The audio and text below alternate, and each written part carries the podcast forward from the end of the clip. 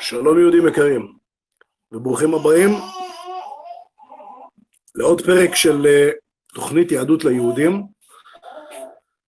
אה, תודה לאלעד שמלווה אותנו כאן בשידור ועל ההזמנה לשדר כאן. תודה לכל מי שכבר הצטרף אלינו ולמי שיצטרף אלינו. השידור לעילוי נשמת מיכל הדר, זיכרונה לברכה. ואנחנו בפרשת תרומה, אה, כמו כל שבוע, נתחיל בתקציר, אחר כך נקודות להרחבה, ולבסוף שאלות שלכם מהצ'אט.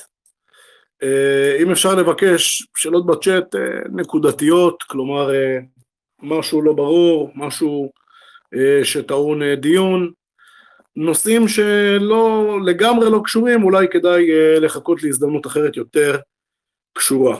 אז נתחיל בתקציר. השם אומר למשה לקחת ממי שמתנדב תרומה של חומרים שונים זהב, כסף, נחושת, תכלת ארגמן, שני, שש, צמר, עורות, עצי שיטים, שמן, בשמים ואבנים יקרות. כדי לעשות מכל החומרים הללו מקדש, משכן, שבו תשרה השכינה. השם מראה למשה את תבנית המשכן וכל כליו, שעל פיהן הוא יעשה את הארון והכפורת והכרובים, משם השם ידבר אליו, ואת השולחן וכליו, ואת המנורה וכליה, ואת היריעות וקרסיהן, קרשים, אדנים, טבעות, בריחים, פרוכת, מסך, את המזבח ומזבח הנחושת וכליו, את קלעי חצר ועמודיו, ואדניו, ובביו, וחישוקיו, ויתדותיו, ושער החצר.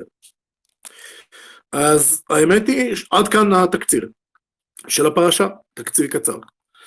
אה, האמת היא שהנושא נמשך גם לפרשה הבאה, כלומר לפרשת תצווה, אבל אה, בסדר, אנחנו מתמקדים בפרשה שלנו, פרשה הבאה זה פרשה הבאה, אבל אני רק אומר שהעניין נמשך שם, שם זה בעיקר הבגדים של הכהנים, אבל יש בכל זאת התייחסות גם לכלי המשכן.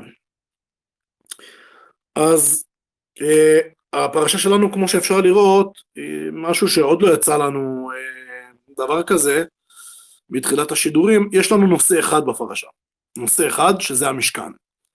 והמשכן הרבה פעמים אה, נראה משהו קצת אולי טכני, אה, משהו קצת שאולי אה, לא כל כך מבינים מה, מה הנקודה שלו, מה, מה המהות שלו, וננסה עכשיו בנקודות להרחבה לבאר לפחות את הנושאים המרכזיים בעניין של המשכן. אז בואו נתחיל. הפרשה פותחת ב "ויקחו לי תרומה", אבל ביחד עם זאת כתוב "מאת כל איש אשר ידבנו ליבו". כלומר מצד אחד כתוב שזאת תרומה שלוקחים אותה, מצד שני כתוב שזאת נדבה. אז זה חובה או שזה רשות? זאת נדבה או שזאת מין אה, תרומה, מס כזה שחייב לתת אותו. מה, מה בדיוק? איך זה גם נדבה וגם אה, אה, חובה? אז יש לשאלה הזאת כמה הסברים.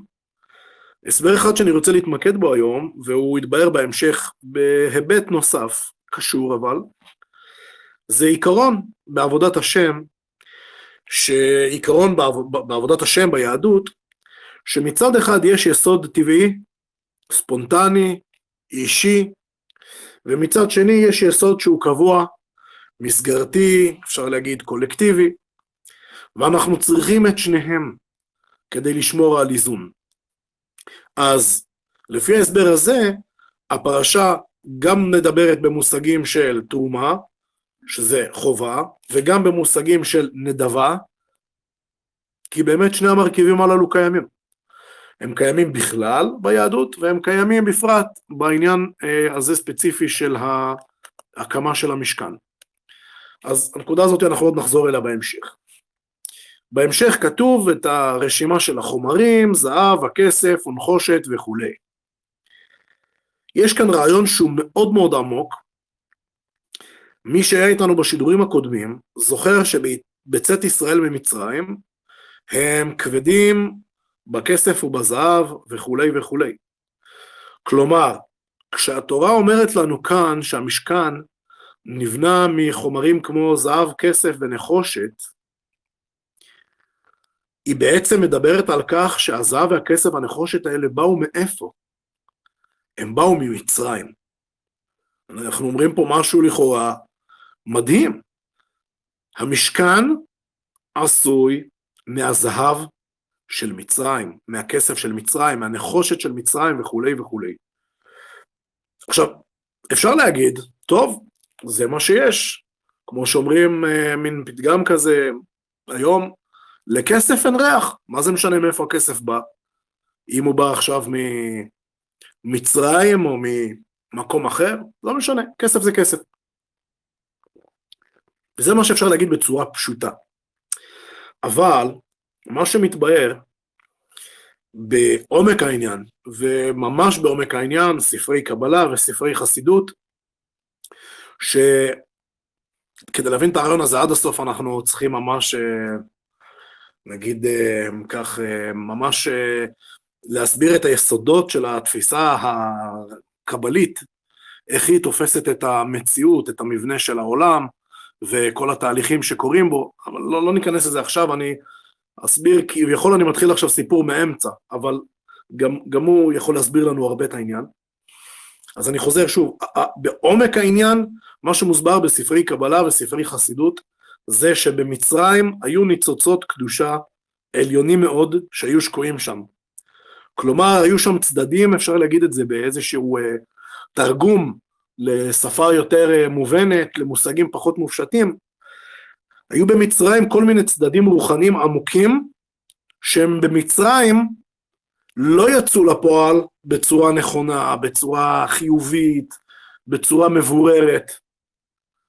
ומה שעם ישראל עשה בזה שהוא לקח את הזהב המצרי הזה, הוא בעצם לקח, לקח איתו ביציאת מצרים את אותם ניצוצות קדושה, את אותם צדדים רוחניים שלא יוצאים לפועל בצורה נכונה, עכשיו עם ישראל מצליח למצוא את הדרך להשתמש בצורה נכונה, בצורה חיובית, בצורה מבוררת, ככה שהם יצאו לפועל בצורה טובה, בצורה נכונה, ככה שהם יצליחו לפעול את, ה, את, ה, את היכולת, לפעול את הפעולה המיוחדת שלהם בצורה טובה, בצורה חיובית. אז בעצם ההסבר הזה אומר שהמשכן נבנה מזהב, כסף וכולי של מצרים, לא רק טכנית כי זה מה יש, אלא כי היה משהו טוב, היה משהו אמיתי במצרים מבחינה רוחנית, שזה מתבטא גם ברכוש החומרי, בזהב ובכסף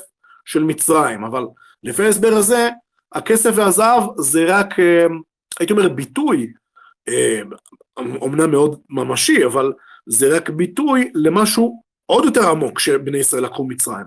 משהו עוד יותר חשוב, עוד יותר יקר ערך מזהב וכסף, מה שנקרא בלשונם, בלשון המקובלים ניצוצות קדושה אה, עליונים, שהם לקחו אותם איתם ובעצם ביררו אותו בזה שהם בעצם תיעלו את אותם צדדים עמוקים לא מבוררים, הם תיעלו אותו לטובה, לקדושה, במשכן. טוב, בהמשך, אחד החומרים שמתואר בתרומה למשכן זה בעצם אורות התחשים. מה זה תחש?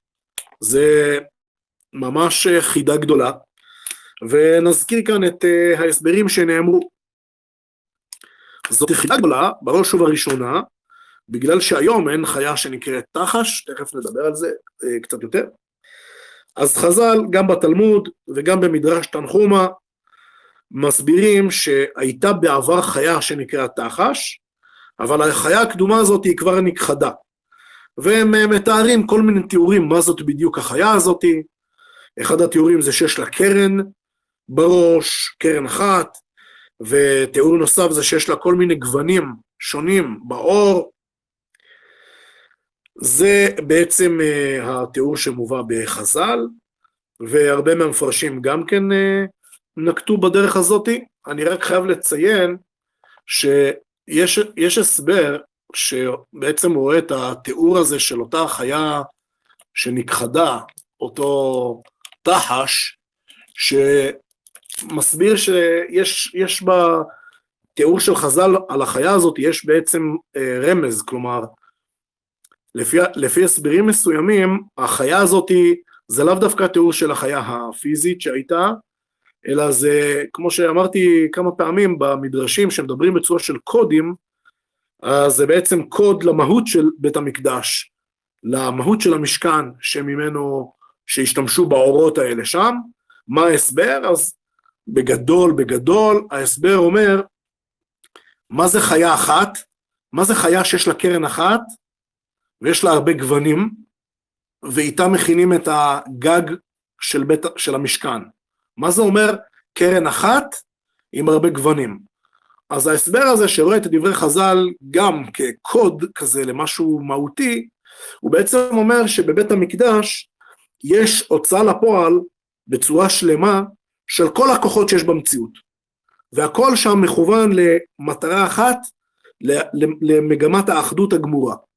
כלומר, כשחז"ל לפי זה אומרים שלחיה הזאת יש הרבה גוונים, הכוונה בעצם למהות של המשכן, שיש בו המון צדדים, שיש בו הוצאה לפועל של הרבה כוחות, גם כוחות כמו עושר, אסתטיקה, יופי, הרמוניה, אז יש הרבה כוחות בבית המקדש, יש הרבה גוונים לתחש, אבל קרן יש לה רק קרן אחת, כלומר הכל מכוון למגמה אחת, בעצם שהמשכן הוא מגלה את אמונת הייחוד, את האמונה באל אחד, את האמונה באל אה, שהוא תפיסה של אחדות, ש, של אין עוד מלבדו, אז זה בעצם הסבר קצת עמוק שהסבירו אה, כמה מפרשים, גם המהר"ל הסביר את זה ככה, וגם אה, בן יהוידע הסביר ככה, וגם אה, ניה הסביר ככה, הם הסבירו את העומק של הדעה של חז"ל, מה זה תחש, אבל זה רק דעה אחת לגבי התחש, שיש מסבירים אותו אה, כרמז ויש מסבירים אותו גם אה, כפשוטו, ממש זאת הייתה חיה כזאת.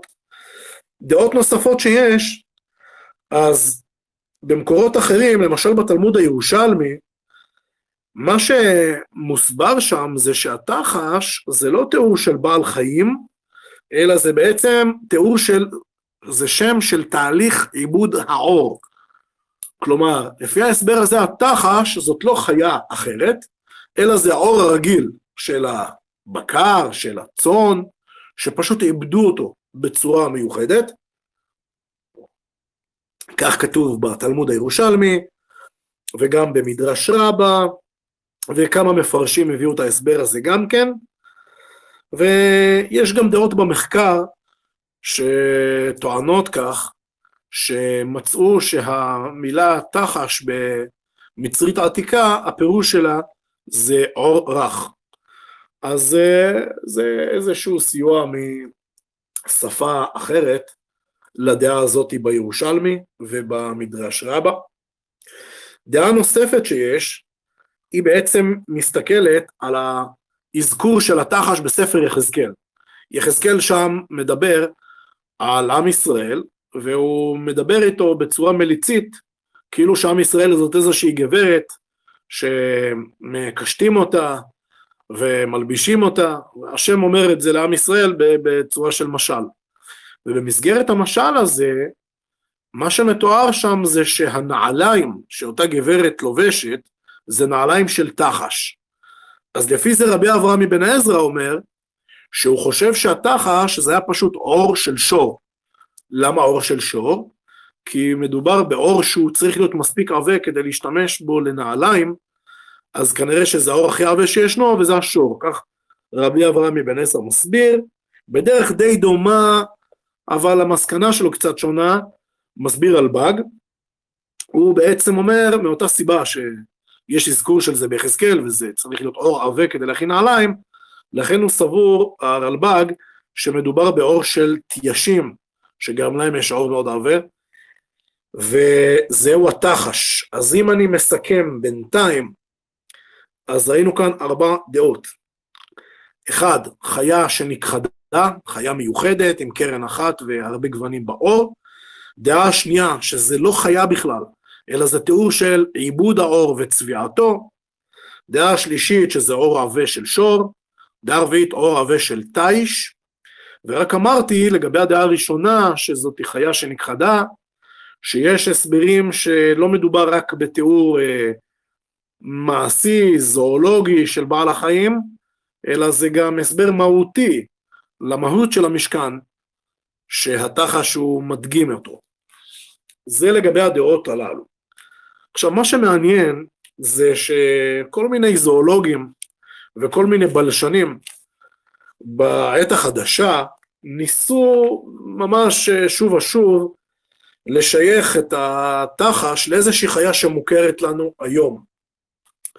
אז אה, אני אתן לכם רשימה כדי שתראו כמה שזה מגוון וכל אחד אה, ניסה לקחת את זה לאיזשהו כיוון, איזה, איזה שיוכים ניסו לשייך את התחש.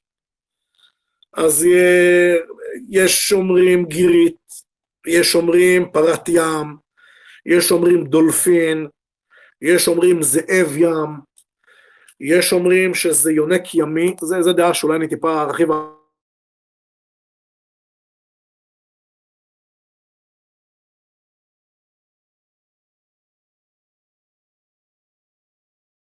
לא יודע איך זה אצל אחרים, אבל אני רואה שלפחות אצלי בהקליטה משהו השתבש.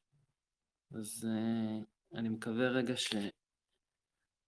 אה, כי ככה רק קראו לו, ובטח בעברית חזרו לקרוא לאותו בעל חיים תחש המשכן.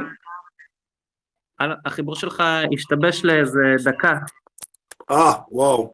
הוא השתבש בדיוק בחלק שהתחלת, אמרת על הזואולוגים שנותנים אה, כל מיני אפשרויות, ואז איך שהתחלת למנות את כל האפשרויות שרק כדי להראות כמה יש הרבה, אז התחיל להשתבש החיבור, אז רק משם. מצוין, תודה רבה על העדכון והדיוק. אז אה, אני אחזור מהנקודה הזו. זואולוגים שונים ובלשנים שונים בעת החדשה ניסו לשייך איזושהי חיה שמוכרת לנו לתחש המקראי, לאור הרמזים שיש במקרא ולאור התיאורים של חז"ל לחיה הזאת. אז זה ממש רשימה מגוונת, אני אקרא לכם אותה אה, די בזריזות, על, על חלק נתעכב קצת. אז יש אומרים שזאת גירית, יש אומרים שזאת פרת ים, יש אומרים שזה דולפין, יש אומרים שזה זאב ים, יש אומרים שזה יונק ימי שנקרא דוגנג דוגון באנגלית, ובעקבות הזיהוי הזה, בעברית המודרנית, אה, תרגמו את אותו יונק ימי בשם תחש המשכן. כלומר, מי שלא מכיר את הסיפור הזה, יכול לחשוב שזה לכל הדעות התחש, אבל לא. זה פשוט הזיהוי של חוקר בשם ריפל, ובעקבותיו, בעברית המודרנית, לאותו יונק ימי קראו כך, תחש אה, ימי, אה, תחש המשכן, סליחה. זיהוי נוסף שנאמר אה, ביחס לתחש, זה שזה יונק ימי שנקרא בעברית חד שן, חד קרן, זה השם שלו, חד שן, חד קרן, שהוא סוג של לוויתן קטן. עכשיו, הזיהוי הזה הוא של אמ, זואולוג די ידוע האמת, מהארץ, מהאוניברסיטה העברית, וכשהוא זיהה את התחש עם החיה הזאת, הייתה לו בעיה. אין בכל אזור המזרח התיכון את בעל החיים הזה. הוא בכלל לא חי פה באזור, ולכן בתיאוריה שלו, בתזה הזאתי של החוקר הזה, הזואולוג הזה, הוא בעצם העלה תזה שאומרת שלהקה של היצורים הימיים הללו, היא נקלעה בטעות למדבר סיני דרך מיצר גיברלטר. ולמרות שזה לא אזור המרחב מחיה שלה, היא הגיעה לשם בנדודים הימיים שלה, ובשלב כזה או אחר, כמו שלפעמים קורה ללוויתנים, היא פשוט נפלטה ליבשה, ומשם אספו אותה בני ישראל. אז uh, זאת התיאוריה שלו, והזיהוי uh, הזה מעניין, כי באמת יש לה גוונים שונים בעור ויש לה קרן אחת, אבל uh, כאמור היא לא חיה פה באזור. ונסיים ב, את העניין הזה בזיהוי אה, אחרון, שזה זיהוי יחסית, יחסית מוכר, שבעצם אומר שמדובר בג'ירפה. אה, ככה כמה אה, זואולוגים ובלשנים רצו אה, להגיד, יש אה, גם כמה רבנים שכתבו על האפשרות הזאתי, כך למשל אה, ספר שיחת חולין, על מסכת חולין, ככה בשו"ת רשב"ן, וככה גם בכתב העת כוכבי יצחק, הם בעצם זיהו שבג'ירפה יש לה איזושהי קרן, וגם אה, העור שלה הוא מנומר, כלומר אפשר לראות אותו כבעל גוונים שונים, אז אלו בעצם הדעות לגבי התחש, חיה בהחלט מסתורית ועלומה. בהמשך כתוב, ועשו לי משכן, מקדש, סליחה, ושכנתי בתוכם. זה התיאור של התורה לגבי עשיית המשכן. כמו שאמרתי, גם בפרשת אה, תרומה וגם בפרשת תצווה, אנחנו קוראים על המצווה לבנות את המשכן ואת הכלים של המשכן. ומהפסוקים ממש ברור שמטרת המשכן הייתה השראת שכינה. כלומר, הופעה בעולם הזה של האל בצורה ישירה, בצורה חיה, בצורה יומיומית, בצורה קבועה. זה ברור. אבל השאלה היא התזמון. למה דווקא עכשיו בני ישראל נצטוו על בנייתו? וכשאני אומר למה דווקא עכשיו, אולי צריך להזכיר קצת מה ראינו בשידורים הקודמים. אז אחרי שבני ישראל יוצאים ממצרים, ויש uh, מאורעות כאלו ואחרים, נקודת ציון מאוד מאוד חשובה זה מעמד הר סיני. בפרשת יתרו ככה אנחנו קוראים, ולאחר מכן יש את הרשימה הארוכה של המצוות בפרשת משפטים. ואז אנחנו מגיעים לכאן, לציווי על המשכן, בפרשת תרומה, בפרשת תצווה, ואחר כך בפרשת כי תישא, אנחנו קוראים על מאורע מאוד מאוד אה, דרמטי, אולי צריך להגיד אפילו טראומטי, חטא העגל. חטא העגל. עכשיו, בתוך התהליך הזה, משה, כל בני ישראל שומעים את עשרת הדיברות, אחר כך משה מביא את עשרת הדיברות, בשלב מאוחר יותר, כתובות באצבע אלוהים, מה שמכונה שתי לוחות הברית, שני לוחות הברית, ובעקבות חטא העגל הוא שובר את הלוחות ומביא את הלוחות השניים. זה בגדול התהליך מיציאת מצרים לקראת עד כמעט סוף ספר שמות. השאלה הנשאלת היא, אתם מבינים מה שהתכוונתי מקודם כשאמרתי למה דווקא עכשיו הם מצטווים על המשכן, הכוונה היא, המשכן האם הוא תוצאה של איזשהו מאורע שהיה לפני כן, ואם כן, מהו אותו מאורע? בעקבות מה זה קרה? נגיד את זה במילים אחרות, הציווי על בניית המשכן הוא המשך של מה? הוא חלק מאיזה מגמה, מאיזה תהליך? זו בעצם השאלה הגדולה. ולאן אני מכוון? אני מכוון לוויכוח מאוד מפורסם, שנקרא מחלוקת רש"י ורמב"ן, אבל תכף אנחנו נראה שזה יותר מורכב מזה, אבל ככה לפחות זה מכונה. ויכוח בין רש"י לבין רמב"ן, מתי בני ישראל הצטוו על בניית המשכן, וזה לא סתם ויכוח של uh, כרונולוגיה, אלא זה ויכוח מהותי, ככה אנחנו, הוויכוח, הדיון הזה הוא בעצם, השאלה הוא בעצם גם בשאלה מה התפקיד של המשכן. אז רמב"ן סבור שסדר הכתובים, סדר הפרשיות כמו שמופיעות לפנינו, אמרתי פרשת יתרו, מעמד הר סיני, משפטים, כל המצוות, תרומה תצווה משכן, כי תישא חטא העגל. אוקיי, שוב, יציאת מצרים, מעמד הר סיני, משכן, חטא העגל. סדר הפרשיות. אז הרמב"ן סבור שבדרך כלל, כלומר, חוץ ממקרים ממש חריגים שאין ברירה וחייבים להגיד שהפרשיות לא נכתבו לפי סדר ההתרחשויות שלהן, חוץ ממקרים חריגים, רמב"ן סבור שהתורה כתובה לפי סדר התרחשויות המאורעות, בצורה כרונולוגית. זאת שיטתו. ולכן, כמו שקראנו עד עכשיו, הציווי על המשכן הוא לפני חטא העגל. אז לפי השיטה הזאת, לפי השיטה של רמב"ן, הציווי על בניית המשכן זה המשך של מה המאורע המשמעותי שקראנו עליו לפני שתי פרשיות, מעמד הר סיני.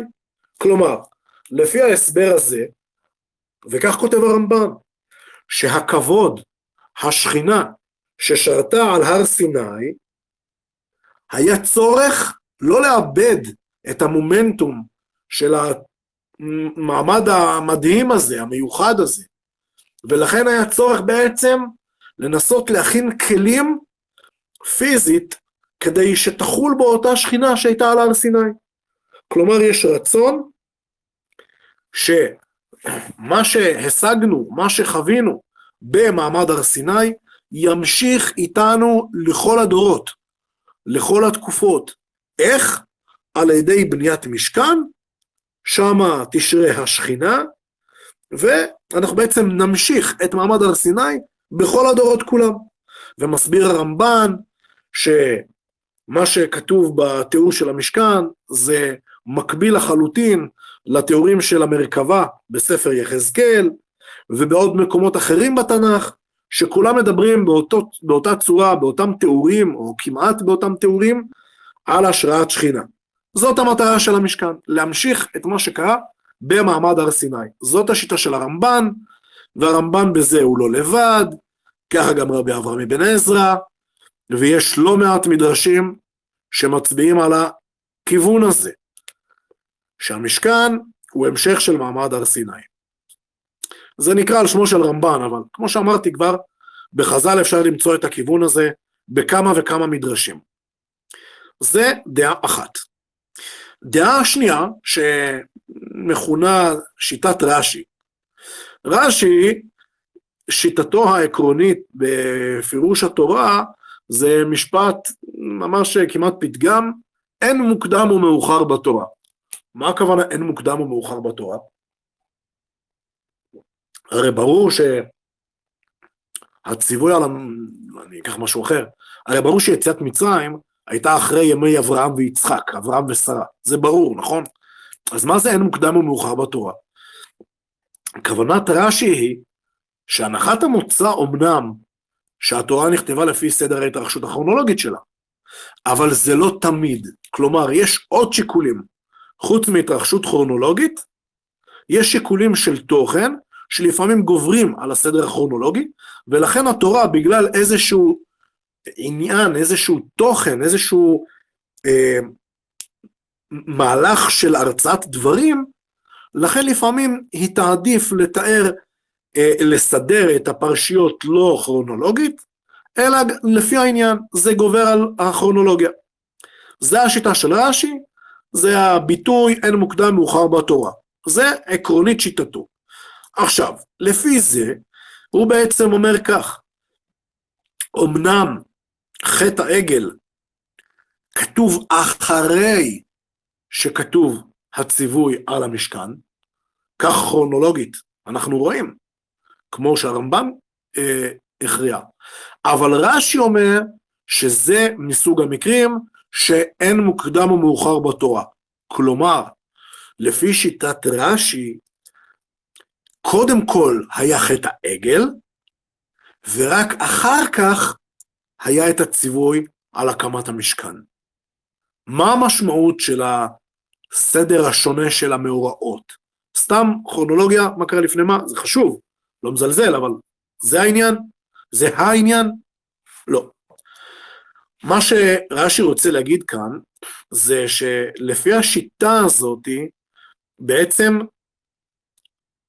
חטא העגל גרם למצב שיש צורך לתקן אותו. יש צורך לעשות תשובה עליו. יש משהו שטעון שיפור, ולכן, כתיקון של חטא העגל, בני ישראל הצטוו על המשכן. זאת השיטה של רש"י, אני אסכם אותה שוב. אמנם בסדר הפרשיות, קודם נצטוו ישראל על המשכן, ורק אחר כך מתואר חטא העגל, נכון, אבל באמת מה שקרה זה שהקודם חטא העגל, ורק אחר כך הציווי על המשכן. כי הציווי של המשכן הוא בעצם תיקון או תשובה על חטא העגל. איזה תיקון, איזה תשובה, מה הקשר? אז נסביר את העניין הזה. אחד ההסברים שמסבירים את השיטה של רש"י, זה שבעצם מה שהתברר בחטא העגל, זה משהו שדיברנו עליו בתחילת השידור. מה שאמרתי בתחילת השידור זה בעצם שיש צורך כל הזמן גם במסגרת וגם בספונטניות. ומה שקרה בחטא העגל זה שהתברר שעבודת השם שכל כולה ספונטניות, כלומר הקרבת קורבנות בלי כללים, בלי איזשהו מרכז שהכל סובב סביבו, אז עבודת השם ספונטנית שכזאת מביאה בסופו של דבר אפילו לעבודה זרה. ולכן בעצם היה צורך לתקן את חטא העגל בדיוק בצורה קוטבית, שעכשיו יש מרכז שנקרא משכן, יש כללים איך מקריבים ומתי וכולי, ולא, אה, והדברים לא נעשים בצורה ספונטנית בלבד, כי זה לא מספיק טוב ספונטניות בלבד בעבודת השם. זה בעצם ההסבר של השיטה של רש"י. זה בעצם אחד ההסברים למה היה חשוב לרש"י להגיד שהמשכן הוא לא היה מתוכנן לפני חטא העגל, אלא רק בעקבות חטא העגל. זה ההסבר שלו. עכשיו, אה, בעצם, ו, ו, ו, ולכן בעצם מה שקורה זה שמה שנמצא במרכז של המשכן זה בעצם הארון, שבתוכו הלוחות הברית, בתוכו התורה, כלומר יש עכשיו איזה שהם, אה, נקרא לזה ככה, הגדרות ברורות, כתובות, אם נרצה נגיד כללים כתובים, שנמצאים במקום ידוע, לא, לא כל אחד עושה מה שהוא רוצה. זה בעצם השיטה של רש"י, ובעקבותיה הלכו גם uh, מפרשים נוספים, כמו רבי עובדיה ספורנו, וגם לשיטה הזאת יש uh, מקורות בחז"ל, כמה מדרשים שמצביעים על הכיוון הזה, ובאמת uh, זה, לכל אחד יש, נקרא לזה ככה, את הראיות לשיטתו, כמובן שפשט הפסוקים הוא מחזק יותר את השיטה של הרמב"ן, כי זה הסדר של התרחשויות, אבל יש uh, ראיות גם לשיטה של רש"י, ובאמת במרוצת הדורות נכתבו כל מיני דיונים וראיות והוכחות לכל אחת מן השיטות. זה לגבי התזמון, למה דווקא עכשיו נצטוו בני ישראל על הבנייה של המשכן.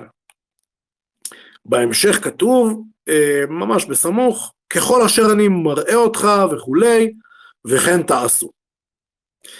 אז לכאורה, המצווה בפסוק הזה היא לבנות את המשכן בדיוק כמו שהשם ביקש, אה, ציווה את משה.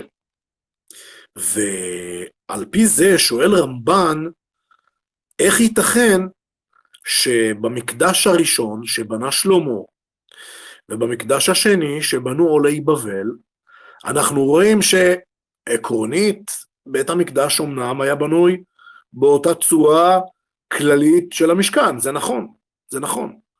אבל יש אי אלו פרטים שהם שונים. שונים בין המשכן לבית המקדש הראשון, שונים בין בית המקדש הראשון לבית המקדש השני, ואני אוסיף על דברי רמב"ן, שבתיאור של בית המקדש השלישי, שמופיע בכמה מקומות בתנ"ך, יש שינויים נוספים אפילו, אז השאלה של הרמב"ן היא, אם כתוב כאן, בתורת משה, ככל אשר אני מראה אותך וכולי, וכן תעשו, אז צריך לעשות בדיוק את מה שציווה משה, מה שכתוב בתורה. אז איך יכול להיות שיש שינויים כאלו ואחרים בבתי מקדש אחר כך בירושלים?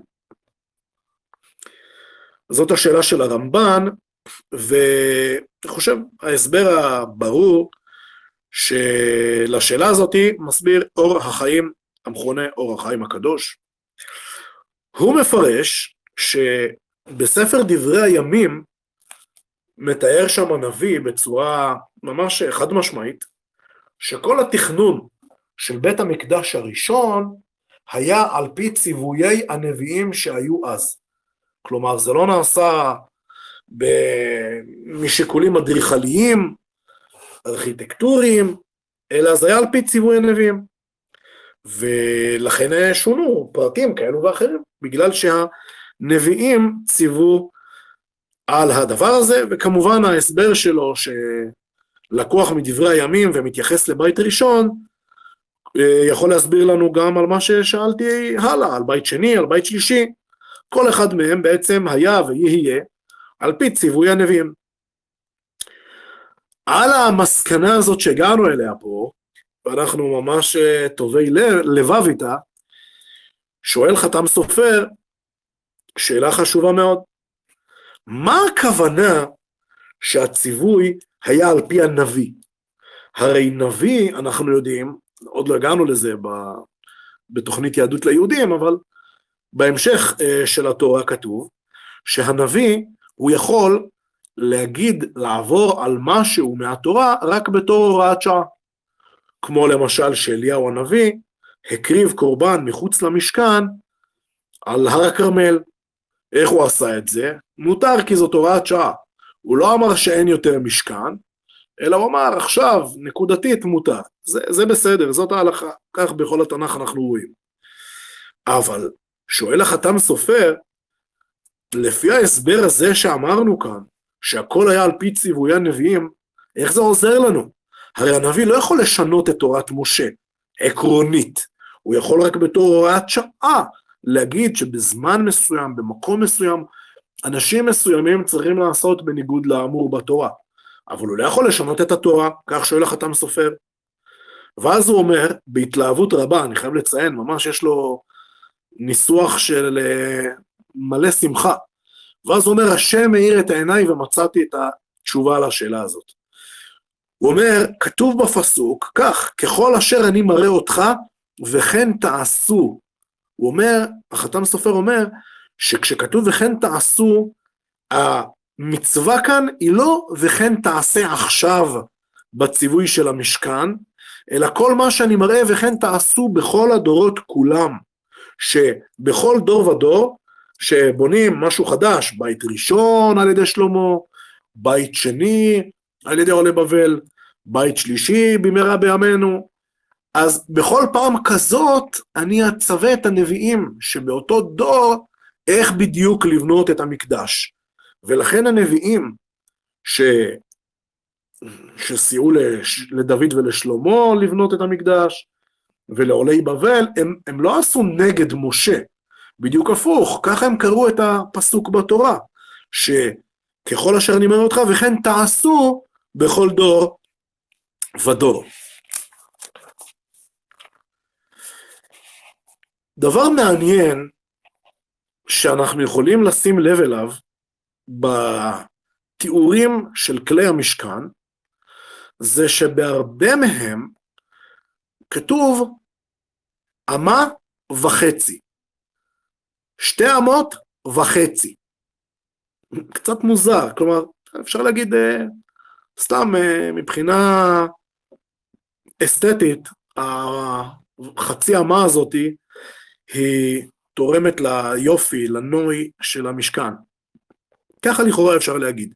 לכן כתוב בהרבה מכלי המשכן וחצי, וחצי, אמה וחצי, חצי אמה, שתי אמות וחצי. אבל יש אה, הסבר מעניין מאוד בחז"ל, בתלמוד הבבלי כתוב שמפה לומדים, כלומר ביחס למה שכתוב על הארון, שהמידות שלו היו וחצי, וחצי, אז חז"ל שם מסבירים שכל הלומד תורה צריך לשבר ולהשפיל את עצמו. מה הכוונה לשבר ולהשפיל את עצמו? הוא צריך uh, לזחול על הרצפה ו- ו- ולנשק את uh, רגלי אויביו? אז ההסבר הוא כמובן, כך מסביר למשל הכלי יקר, שהלומד תורה הוא צריך לעשות את עצמו חצי. מה הכוונה לעשות את עצמו חצי? הוא צריך להיות פתוח לבלתי ידוע. הוא צריך להיות פתוח לאפשרויות הבנה חדשות בתורה. הוא צריך בלימוד שלו לא להגדיר את עצמו, ועל ידי זה הוא לא יגביל את עצמו. זה הכוונה שהוא צריך לשבר את עצמו. הוא צריך לעשות את עצמו חצי, פתוח למה שמעבר למה שאני יודע עכשיו. וזה בעצם ההסבר של הכלי יקר, והוא הסביר את זה בעוד כל מיני פרטים וכל מיני אה, אה, אה, ניואנסים נוספים, זה בעניין הזה. עוד נאמר לגבי הארון, וציפית אותו זהב טהור, מבית ומחוץ תצפנו. כלומר, הארון עשוי עץ בבסיס שלו, אבל הוא מצופה מבפנים ומבחוץ בזהב טהור. מה הסיפור הזה? כלומר, אם רוצים שהארון יהיה מעץ, תעשה אותו מעץ, אתה רוצה אותו מזהב, תעשה את כולו מזהב. תגידו לי זה יקר, ממש לא קשור. המנורה כולה הייתה מזהב, זה לא, זה לא שיקול. כסף פה זה לא שיקול. ו... אז השאלה היא למה צריך לעשות את הארון, עשוי מעץ, אבל מצופה מזהב. מה, מה זה? מה זה? זה גם כזה חידתי, ניסוח חידתי כזה. וציפית אותו זהב טהור מבית ומחוץ, תצפנו. אז ההסבר הפשוט ביותר, מביא אותו הדעת זקנים, הוא אומר, הארון, הוא היה מכלי המשכן שנישא בכתף, לא על עגלות או משהו כזה. הכהנים, הלוויים, היו מרימים אותו בכתף. וכדי שלא יהיה כבד מדי ללוויים, להרים כזה כלי גדול, אה, כבד אה, כל כך, אז כדי שלא יהיה כבד כל כך, אז הוא היה מצופה בזהב, אבל כולו לא היה זהב אלא עץ, שזה הרבה יותר קל. זה ההסבר הפשוט. אבל חז"ל בתלמוד הבבלי מסבירים מכאן איזשהו עיקרון לגבי מי שלומד תורה, כן, כי ארון זה התורה, כי בתוך ארון יש הרי את התורה, כלכות הברית. אז הם אומרים שתלמיד חכם צריך להיות תוכו כברו. כלומר, הזהב שיש בארון שהוא מבית ומחוץ, ככה גם התלמיד חכם. הוא צריך שהחוץ שלו יהיה כמו התוך שלו. מה הכוונה? בצורה פשוטה, הכוונה שההתנהגות שלו, שהמידות שלו, כשהוא, כשלא רואים אותו, זה יהיה בדיוק כמו כשכן רואים אותו. כמו שאנחנו אומרים בקורבנות, בתפילת שחרית, לעולם ידם ירא שמיים בסתר כבגלוי. אז זה בדיוק זה, זה מה שחז"ל רצו להגיד. והסבר נוסף שיש כאן, וראיתי אותו בספר שנקרא מאוהלי תורה, ההסבר הזה הוא בעצם מתקשר לכל מה שאמרנו בתחילת השידור. כי אמרתי שמה, וחזרתי על זה אחר כך עוד פעם, שעבודת השם ביהדות צריך שיהיה גם את היסוד הספונטני, האישי, הגמיש, וגם את היסוד הקבוע, היציב, המסגרתי, הקולקטיבי. אז בעצם אפשר לראות, שוב אנחנו חוזרים לנקודה הזאת בפעם שלישית היום, שהארון, בעצם התורה, יש בצד של עץ ויש בצד של זהב. כלומר, יש בצד של מסגרת, אבל יש בה גם צד של ספונטניות, וזה חשוב, כי, כי אם אתה רק עם עץ, אם אתה רק עם ספונטניות, כמו שאמרתי מקודם, אפשר בקצה להגיע מזה לעבודה זרה. ואם אתה רק עם המסגרתיות, רק עם הזהב, אז בקצה אפשר להגיע למצוות אנשים מלומדה, אפשר בעצם להגיע למצב שעבודת השם זה משהו שהוא מת, אה, משהו שהוא לא, לא אמיתי, לא אותנטי, רק טקסים חלילה, אז צריך את שני הצדדים. עוד אה, נקודה לגבי הארון, זה שבארון כתוב, ועשו ארון ארצי שיטים. תגידי תגידו לי, נו, כתוב ועשו, נו, אז מה יהיה כתוב? ברור שיהיה כתוב ועשו, לא. כל הכלים כתוב בהם ועשית, ועשית ועשית ועשית ועשית. רק בארון נאמר ועשו. למה? למה כאן הציווי הוא בלשון רבים? אז ספר אור החיים, המכונה אור החיים הקדוש, הוא מסביר שלגבי הארון, לגבי התורה, חייב להיות כתוב בלשון רבים, כי התורה זה משהו ששייך לכלל ישראל. מי שהיה איתנו בשידורים הקודמים זוכר את זה. דיברתי על זה הרבה פעמים, פיתחתי את זה מכמה זוויות, וכאן, דרך אור החיים, אנחנו שוב חוזרים לנקודה הזאת. אומר אור החיים, נקודה שדיברתי עליה בעבר, תסתכל, בתורה יש מצוות שרק כהנים יכולים לקיים. יש מצוות שרק לוויים יכולים לקיים. יש מצוות שרק ישראל יכולים לקיים, מצוות רק לגברים, מצוות רק לנשים.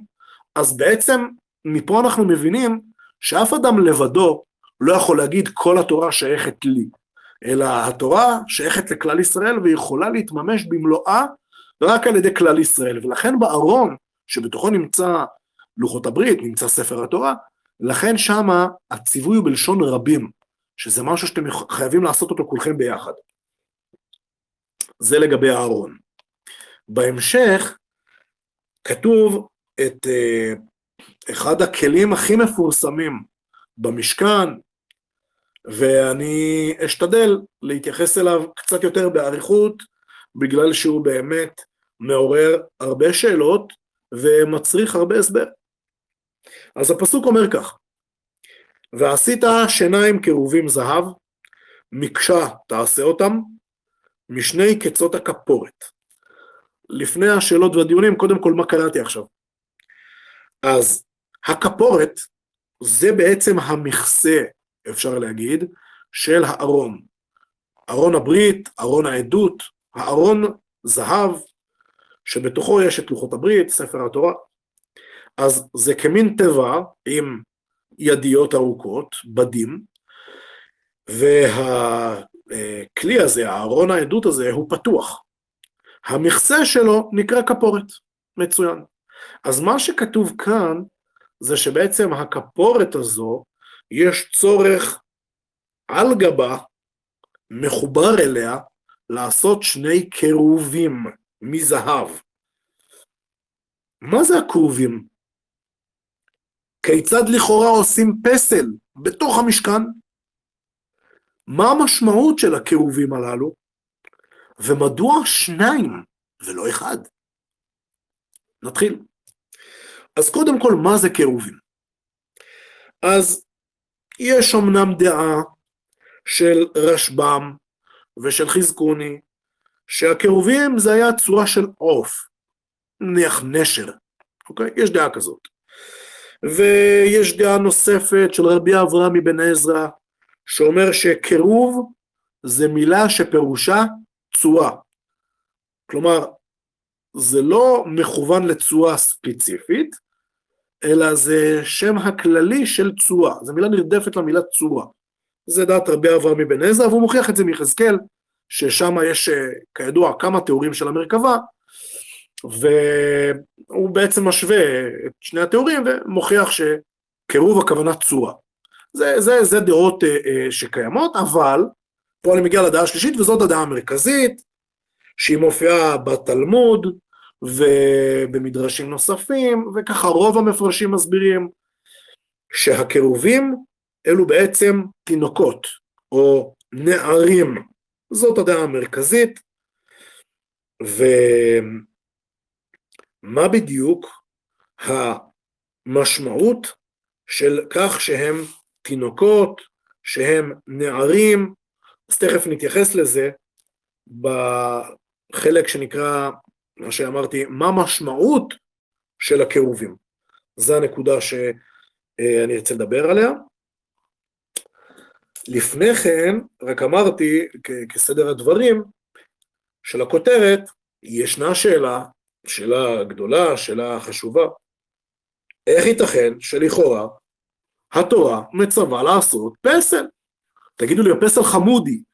בסדר, אבל זה פסל. בתוך המשכן, פסל. איך זה עובד? איך זה יכול להיות? אז מה שמסביר החזקוני, וזה הסבר עקרוני על כל התורה, לא רק על הקירובים, הוא אומר כך, התורה בהרבה מקומות אומרת איזשהו ציווי, איזשהו איסור לעשות משהו מסוים, ואחר כך היא בעצם מסייגת את האיסור. כלומר, התורה אמרה שאסור לעשות פסל, זה העיקרון, באמת אסור לעשות פסל, אבל היא אומרת לך כאן, בפרשת תרומה, יש סוג אחד של פסל שמותר לעשות, או אפילו חובה לעשות, שזה הקירובים. וממשיך ומסביר החזקוני, לא מדובר כאן רק באיזשהו משהו חריג, אלא זה האופן ניסוח של התורה תמיד, והוא מביא לזה דוגמאות נוספות, שכתוב שאסור בשבת לעשות כל מלאכה. אבל בהמשך כתוב שאת קורבן התמיד ואת קורבן מוסף השבת חייבים להקריב בשבת. אם מישהו פה לא מכיר אז עכשיו אני אומר לכם, בבית המקדש מקריבים קורבנות גם בשבת. לא נדבות, אבל קורבנות של ציבור, כלומר קורבן תמיד וקורבן מוסף, מקריבים בשבת. בשבת. הכהנים כביכול מחללים שבת, אבל הם לא מחללים שבת, כי התורה אמרה, בכל יום וגם בשבת צריך להקריב קורבן תמיד. ולכן, זה האופן שבו התורה מנוסחת, כלל, ואחר כך איזשהו חריג, איזשהו יוצא דופן מהכלל הזה. אגב, לא רק בזמן בית המקדש זה כך, יש משהו שאנחנו מקיימים עד היום, וזה ברית מילה. אם היום השמיני של אה, לידת התינוק יוצאת ביום השבת, עושים ברית בשבת, למרות שזה כרוך בכמה וכמה חילולי שבת. כי התורה אמרה מפורש, ביום השמיני ימול בשר עורלתו, בלי לסייג באיזה יום יצא יום השמיני. אז אה, זה דוגמה של החזקוני לגבי שבת, ויש לו דוגמאות נוספות. למשל, שאסור להתחתן עם אשת האח. גם אם הם התגרשו, אסור להתחתן עם אשת האח. אבל אם האח הזה מת בלא בנים, התורה מאפשרת ואפילו מחייבת, במידה מסוימת, לייבם את אחות, את אשת האח. אז שוב, יש כאן כלל ואיזה חריג, איזשהו יוצא דופן. ודוגמה נוספת שהוא הביא, זה המצווה, איסור לעשות שעטנז. שעטנז זה בעצם צמר ופשתים יחדיו, בגד עם צמר ופשתים יחדיו, אבל יוצא דופן, התורה אומרת, מותר ציצית, בגד שמטילים בו ציצית, טלית שמטילים בה ציצית, מותר להטיל בבגד של אה, פשתים, להטיל בבגד הזה ציצית, פתילים של צמר. אז מסביר החזקוני, אני חוזר לכלל שלו, אומר החזקוני, מה אתה מתרגש? נכון שהתורה אסרה לעשות פסל, אבל זה עקרונית. יש לכל כלל יוצא מן הכלל, ובהקשר של הפסל, בתורה יש כלל אחד, יוצא דופן אחד, סליחה, לאיסור לעשות פסל, וזה בעצם הקירובים, שזה התורה חייבה לעשות.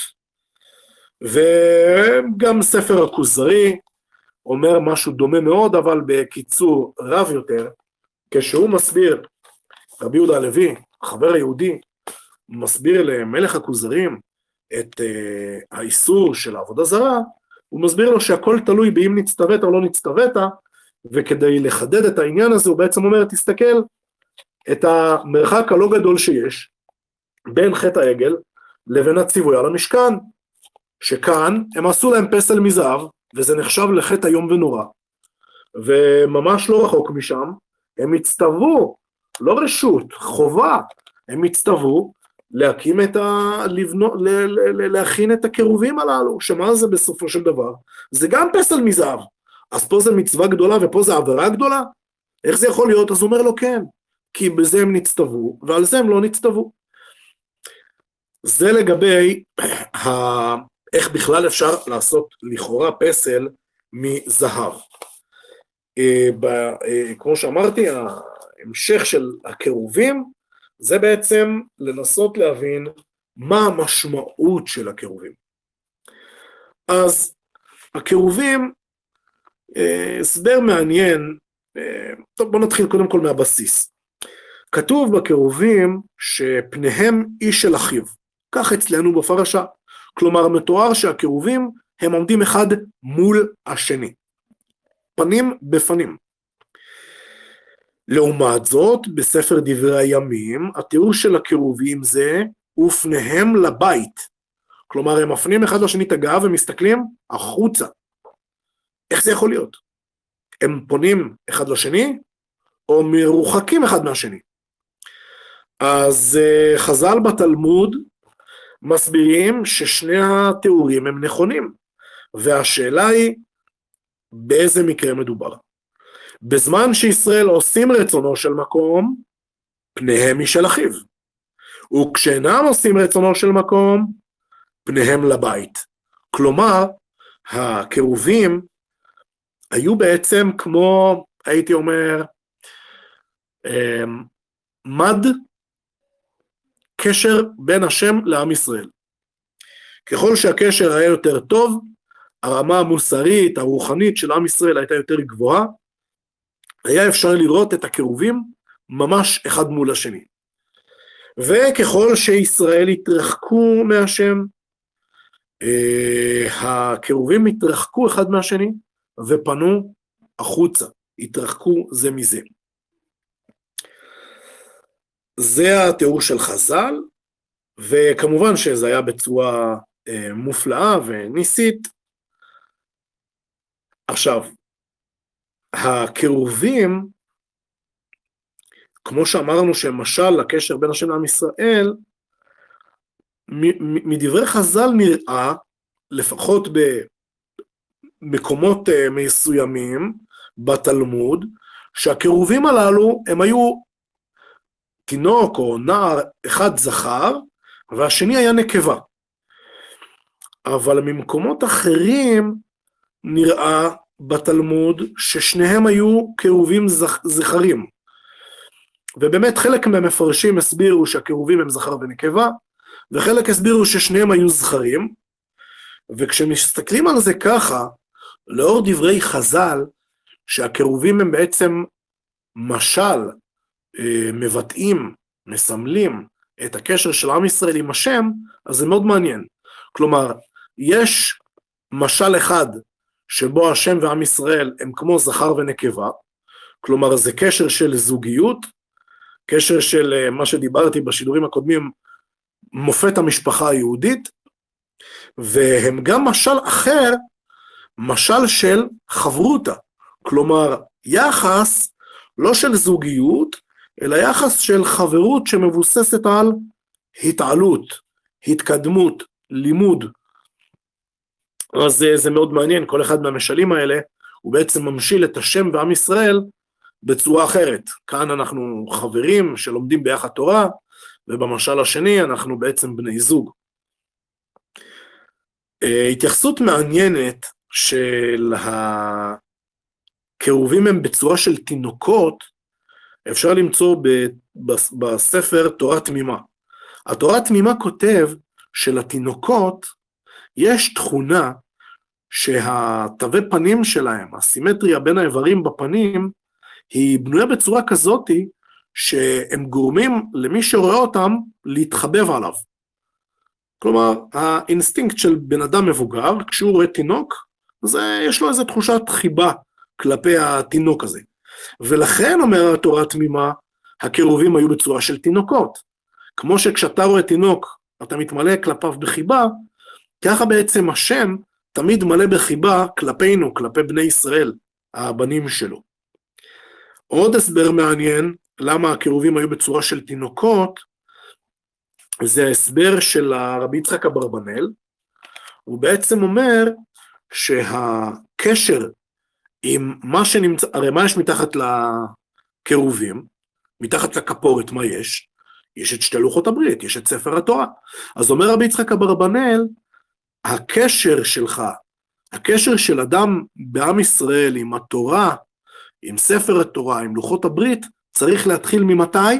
להתחיל מאז שהוא תינוק. לכן, זה בעצם הסבר נוסף למה הקירובים הם בעצם עם, אה, בצורה של תינוק. הסבר נוסף לכך, כותב הכלי יקר, שהקירובים הם בצורה של תינוק, כי התינוק הוא בעצם בן אדם שאין בו חטא.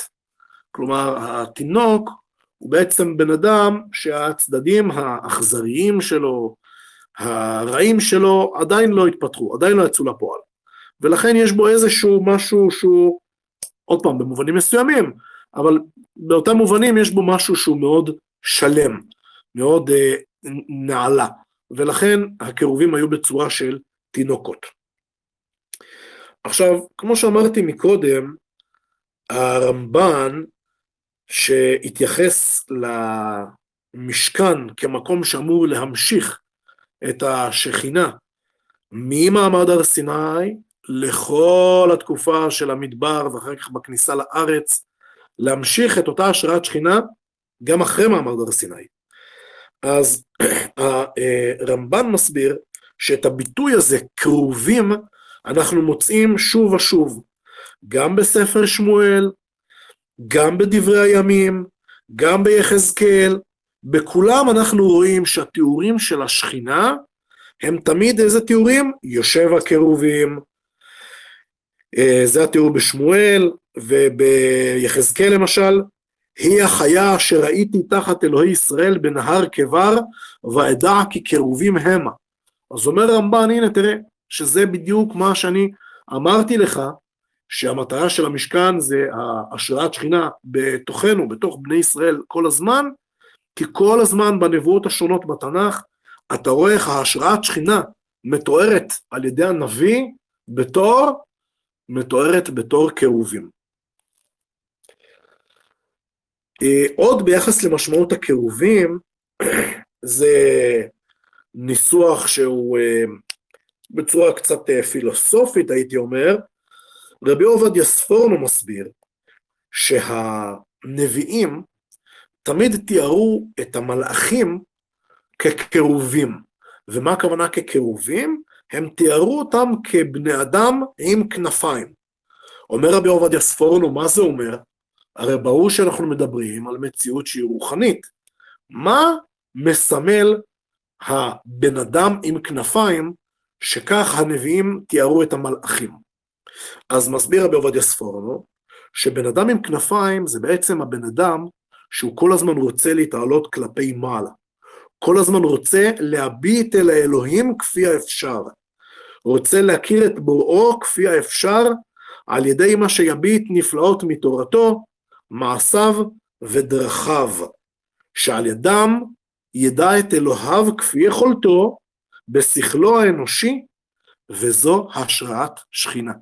כלומר, לפי רבי עובדיה ספורנו, התיאור הזה של בן אדם עם כנפיים, כביטוי, כסמל של מלאך, מה הוא מסמל? הוא מסמל את הרצון של האדם לחתור כל הזמן כלפי מעלה, לדעת עוד ועוד את בוראו על ידי השכל שלו, כשהוא יתבונן בתורה, במעשים של השם ובדרכים של השם. זה ההסבר של רבי עובדיה ספורנו, ומשהו קצת דומה אבל קצת שונה, רבי יצחק אברבנאל מסביר שהכנפיים הם בעצם אצל כל העופות מה שעל ידו מגיעים כביכול אל השמיים. ובעצם העוף, הציפור, היא בעצם נמצאת על האדמה, על הארץ, וכשהיא פורסת את הכנפיים שלה, היא מגיעה לשמיים כביכול. אז על פי זה, אומר רבי יצחק אברבנאל, התיאור הזה של הקירובים, של המלאכים, שזה בן אדם עם כנפיים, זה בעצם אומר שזה התהליך שבו בן אדם, שהרגליים שלו באדמה, בארץ, והוא רוצה להגיע עד לשמיים, זה בעצם מה שמסומל בקירובים הללו, במלאכים עם הכנפיים, שאתה אומנם בן אדם שחי בעולם הזה, אתה אומנם בן אדם בשר ודם, אה, אה, נמצא בתוך גוף, אבל אתה מחובר, אתה מתעלה, אתה מתקדם עד לשמיים, במובן העמוק שהנבואה בעצם, אומר רבי יצחק אברבנאל, מהי הנבואה? הנבואה זה בעצם לקשר שמיים וארץ. הנבואה זה בעצם לקשר אלוהים ואדם, וזה מסומל בדמות הקירובים, בדמות של בן אדם עם רגליים בארץ, אבל שיש לו גם כנפיים להגיע למעלה. ולכן, ככה תיאור של הנביאים את המלאכים. אה, ועד כאן מרבי יצחק אברבנאל, ואני מוסיף על זה ואומר, שבשידורים קודמים דיברתי על הכיוון של הנבואה, שהוא בעצם תנועה מלמעלה למטה, וככה מקשר שמיים וארץ, וככה האין סופי מגיע לסופי, מי שהיה איתנו זוכר את זה, אני מניח. והשאלה האחרונה ששאלנו אמ, לגבי הקירובים, מדוע דווקא שניים? למה אפשר להסתפק בקירוב אחד? לא מספיק טוב אחד? מה הסיבה? אז הרמב"ם במורה נבוכים מסביר שיש חשיבות רבה להשריש בעם את האמונה בנבואה. כי הנבואה זה בעצם הדבר שמלמד אותנו על זה שיש השגחה על בני אדם. זה מלמד שיש שכר ועונש על מעשיהם הטובים או הרעים של בני אדם. וזה מלמד אותנו שיש תורה. ניתנה תורה, מתן תורה. ולכן אומר הרמב"ם, נבואה זה בעצם אחד הדברים הכי יסודיים בתפיסת העולם של האדם.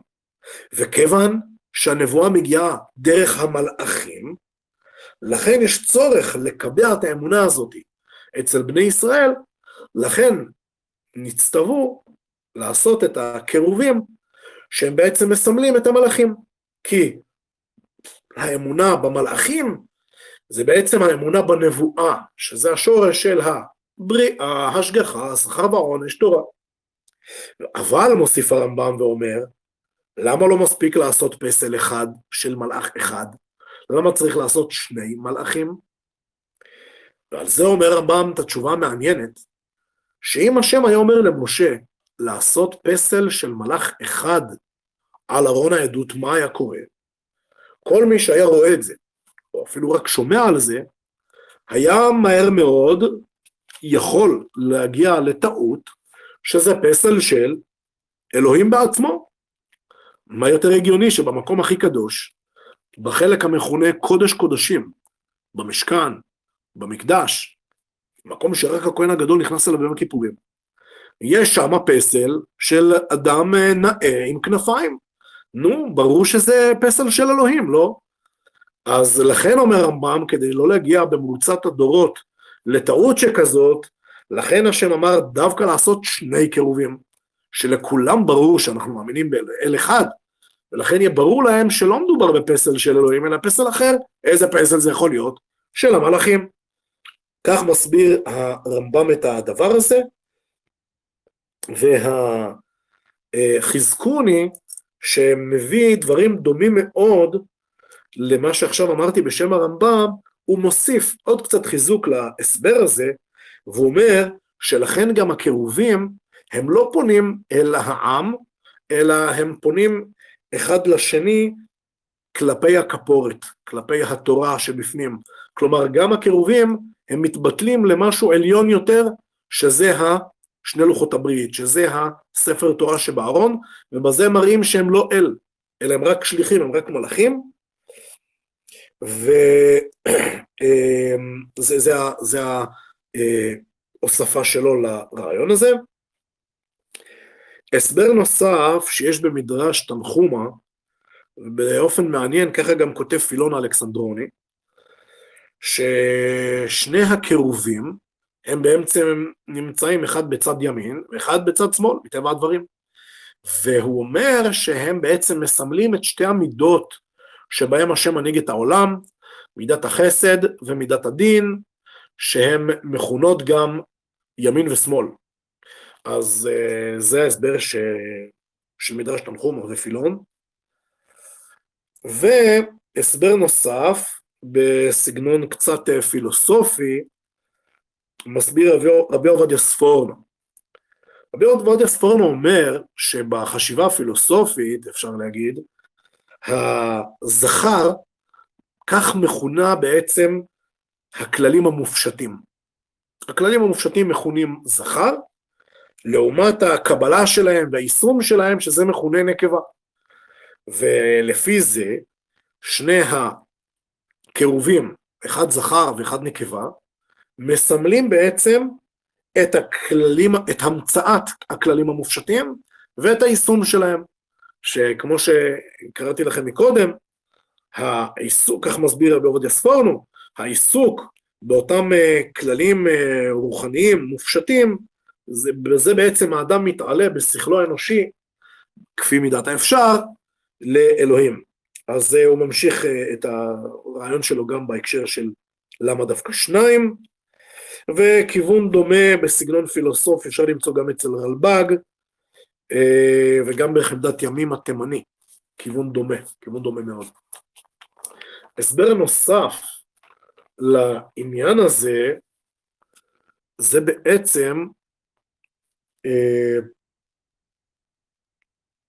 כן, הסבר נוסף לעניין הזה, זה הסבר ממש מרתק, שכותב אותו המלבים, וממש ממש דומה גם הרש"ר הירש. הם כותבים שבעם ישראל ישנם שני מנהיגים, המלך והשרים, והכהן הגדול וחכמי התורה. שהמלך והשרים הם עושים משפט והם מבערים את הרשעה, ולכן בעצם הם ממונים על איזה צד בתורה? על מצוות שבין אדם לחברו. כי הם עושים משפט ונלחמים ברשעים. אז התיקון של החברה זה בסמכות המלך והשרים. זה בעצם ממונים על מצוות שבין אדם לחברו.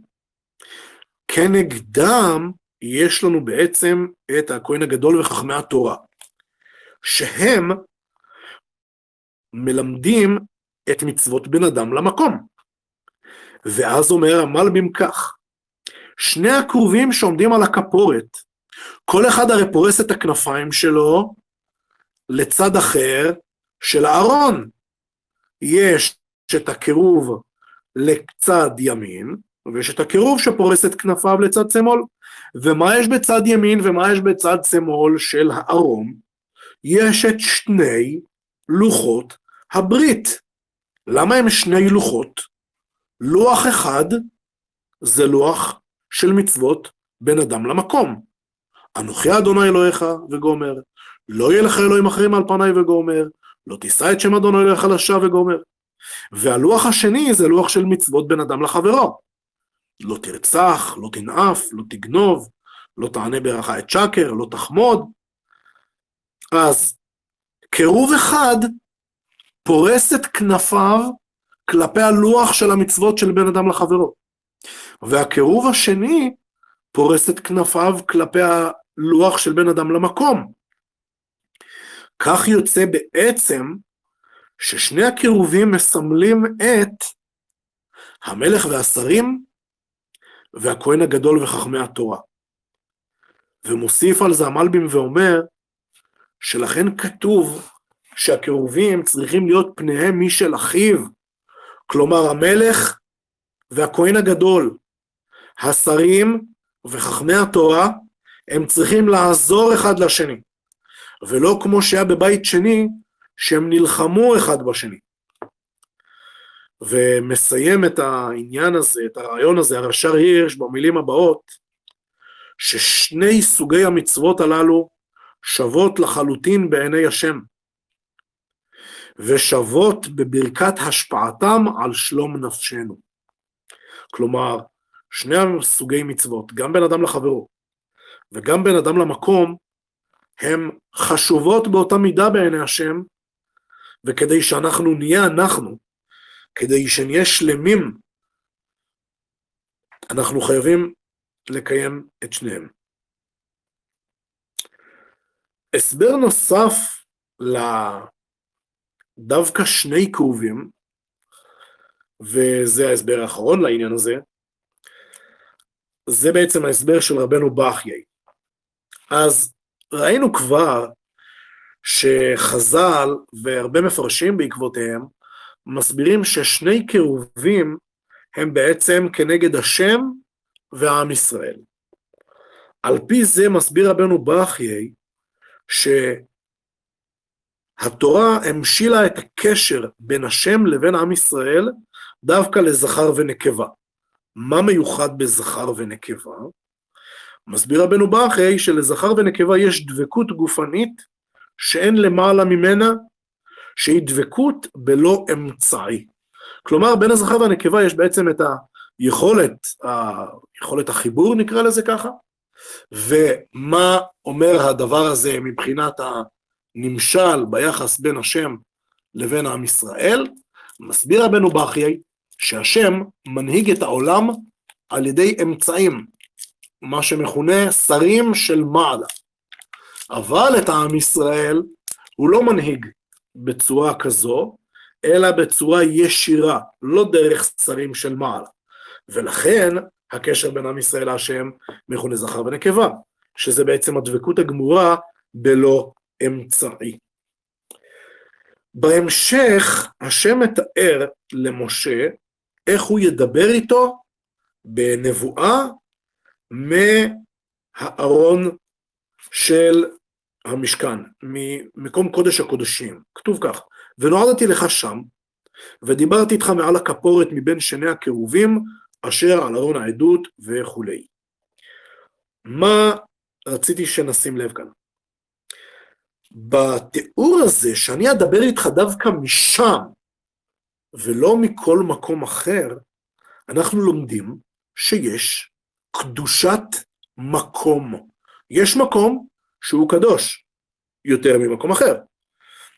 העיקרון הזה של קדושת המקום הוא מופיע בכל התנ"ך, שמתואר שם שיש במרחב איזשהו מרכז. בהתחלה זה משכן, אחר כך בית המקדש, כמו שכתוב למשל במקום אשר אבחר, והעיקרון הזה בעצם שיש מקום קדוש יותר ממקום אחר, הוא בעצם עיקרון מאוד מאוד יסודי, כמו שאמרתי, שמופיע בכל התנ"ך, מופיע גם uh, בדברי חז"ל, וככה גם uh, נראה שכך גם כוונת רש"י בפרשתנו להגיד, ומי שזוכר, בפרשה הקודמת, אני חושב שזה בפרשה הקודמת, אני הזכרתי את הדברים המעניינים גם של אה, ספר החינוך וגם של אה, ספר כוזרי וגם עכשיו אני מוסיף של רבי אברהם בן עזרא, אני אקרא לכם את זה שוב, כשדיברתי בפרשה הקודמת על שלושת הרגלים, על עלייה לרגל, אז uh, הקראתי את הלשון שלהם, אני קורא שוב את הציטוט. כותב uh, שם uh, ספר החינוך, במצווה פ"ח, שהנפשות, הוא מדבר על ירושלים, על בית המקדש, שהנפשות קרובות אל הטוב במקום ההוא יותר משאר מקומות, ואור פני מלך נוגע עליהם שם. ואני אקרא לכם גם את הלשון של רבי אברהם בן עזרא, אצלנו בפרשה, ידענו כי כבוד השם מלא כל העולם. רק יש מקומות שיראה בו כוח השם יותר ממקום אחר, בגלל תכונות המקבל ובגלל כוח עליון, העליון. על כן נבחר מקום בית המקדש. ומה אני רוצה להגיד לכם בעניין הזה? טוב, זה דבר שחשוב לדעת אותו גם לכשעצמו, אבל אני רוצה גם לחבר אותו למשהו אקטואלי טיפה, שבעצם הרפורמים ובכלל הנוצרים, ובכלל כל הלך הרוח הגלובליסטי, הוא בעצם כופר בזה שיש קדושה למקום. הוא כופר בזה שיש דרגות שונות בין דברים שונים. ופה בפרשה שלנו, אנחנו יכולים לראות ממש אנטיתזה לכל התפיסה הנוצרית רפורמית גלובליסטית הזאת. יש מקום שממנו אני אדבר איתך, אומר השם למשה. יש במשכן חלקים שונים. יש חלק שהוא חצר, יש חלק שהוא קודש, ויש חלק שהוא קודש קודשים. לא הכל אותו דבר, לא. יש היררכיה, כן, זה שונה. ירושלים זה לא תל אביב. חברים, אני אולי הזהרתי פה מישהו, אבל ירושלים זה לא תל אביב. וטורקיה זה לא ארץ ישראל, כן. יש מרכז לקדושה, יש מרכז להשראת השכינה. הלאה. בהמשך, הפר... בהמשך הפרשה כתוב, ככל אשר אני מראה אותך את תבנית המשכן ואת תבנית כל כליו. יש בעצם תבנית למשכן, שהשם מראה אותה למשה במראה הנבואה.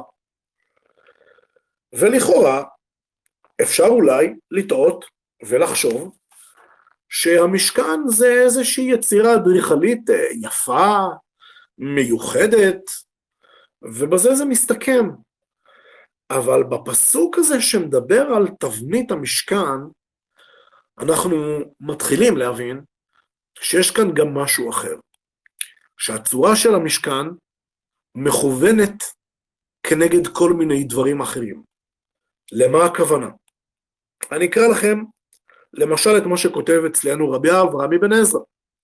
הוא כותב כך: אם נתן לך השם חוכמה בלבך, תבין סוד כלי המשכן. שאלה הדברים הם כבוד אלוהים, שהיודע סוד נשמתו ומתכונת גופו, יוכל לדעת דברי העולם העליון, כי האדם כדמות עולם קטן. ישנו איזשהו רעיון פילוסופי, קדום מאוד, אולי עוד מיוון, שבעצם אומר שהעולם הוא כמו אדם קטן, והעולם הוא כמו אדם קטן, והאדם הוא כמו עולם קטן. העולם אדם קטן, האדם עולם קטן, כן, כן, אוקיי.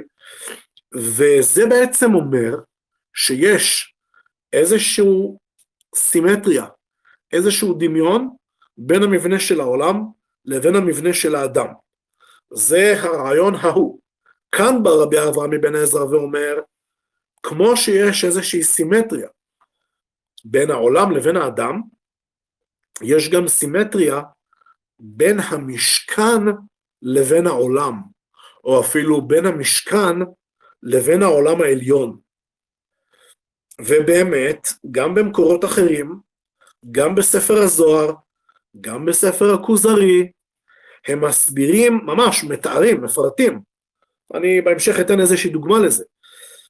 הם מפרטים איך בדיוק כל החלקים של המשכן מכוונים לחלקים של גוף האדם.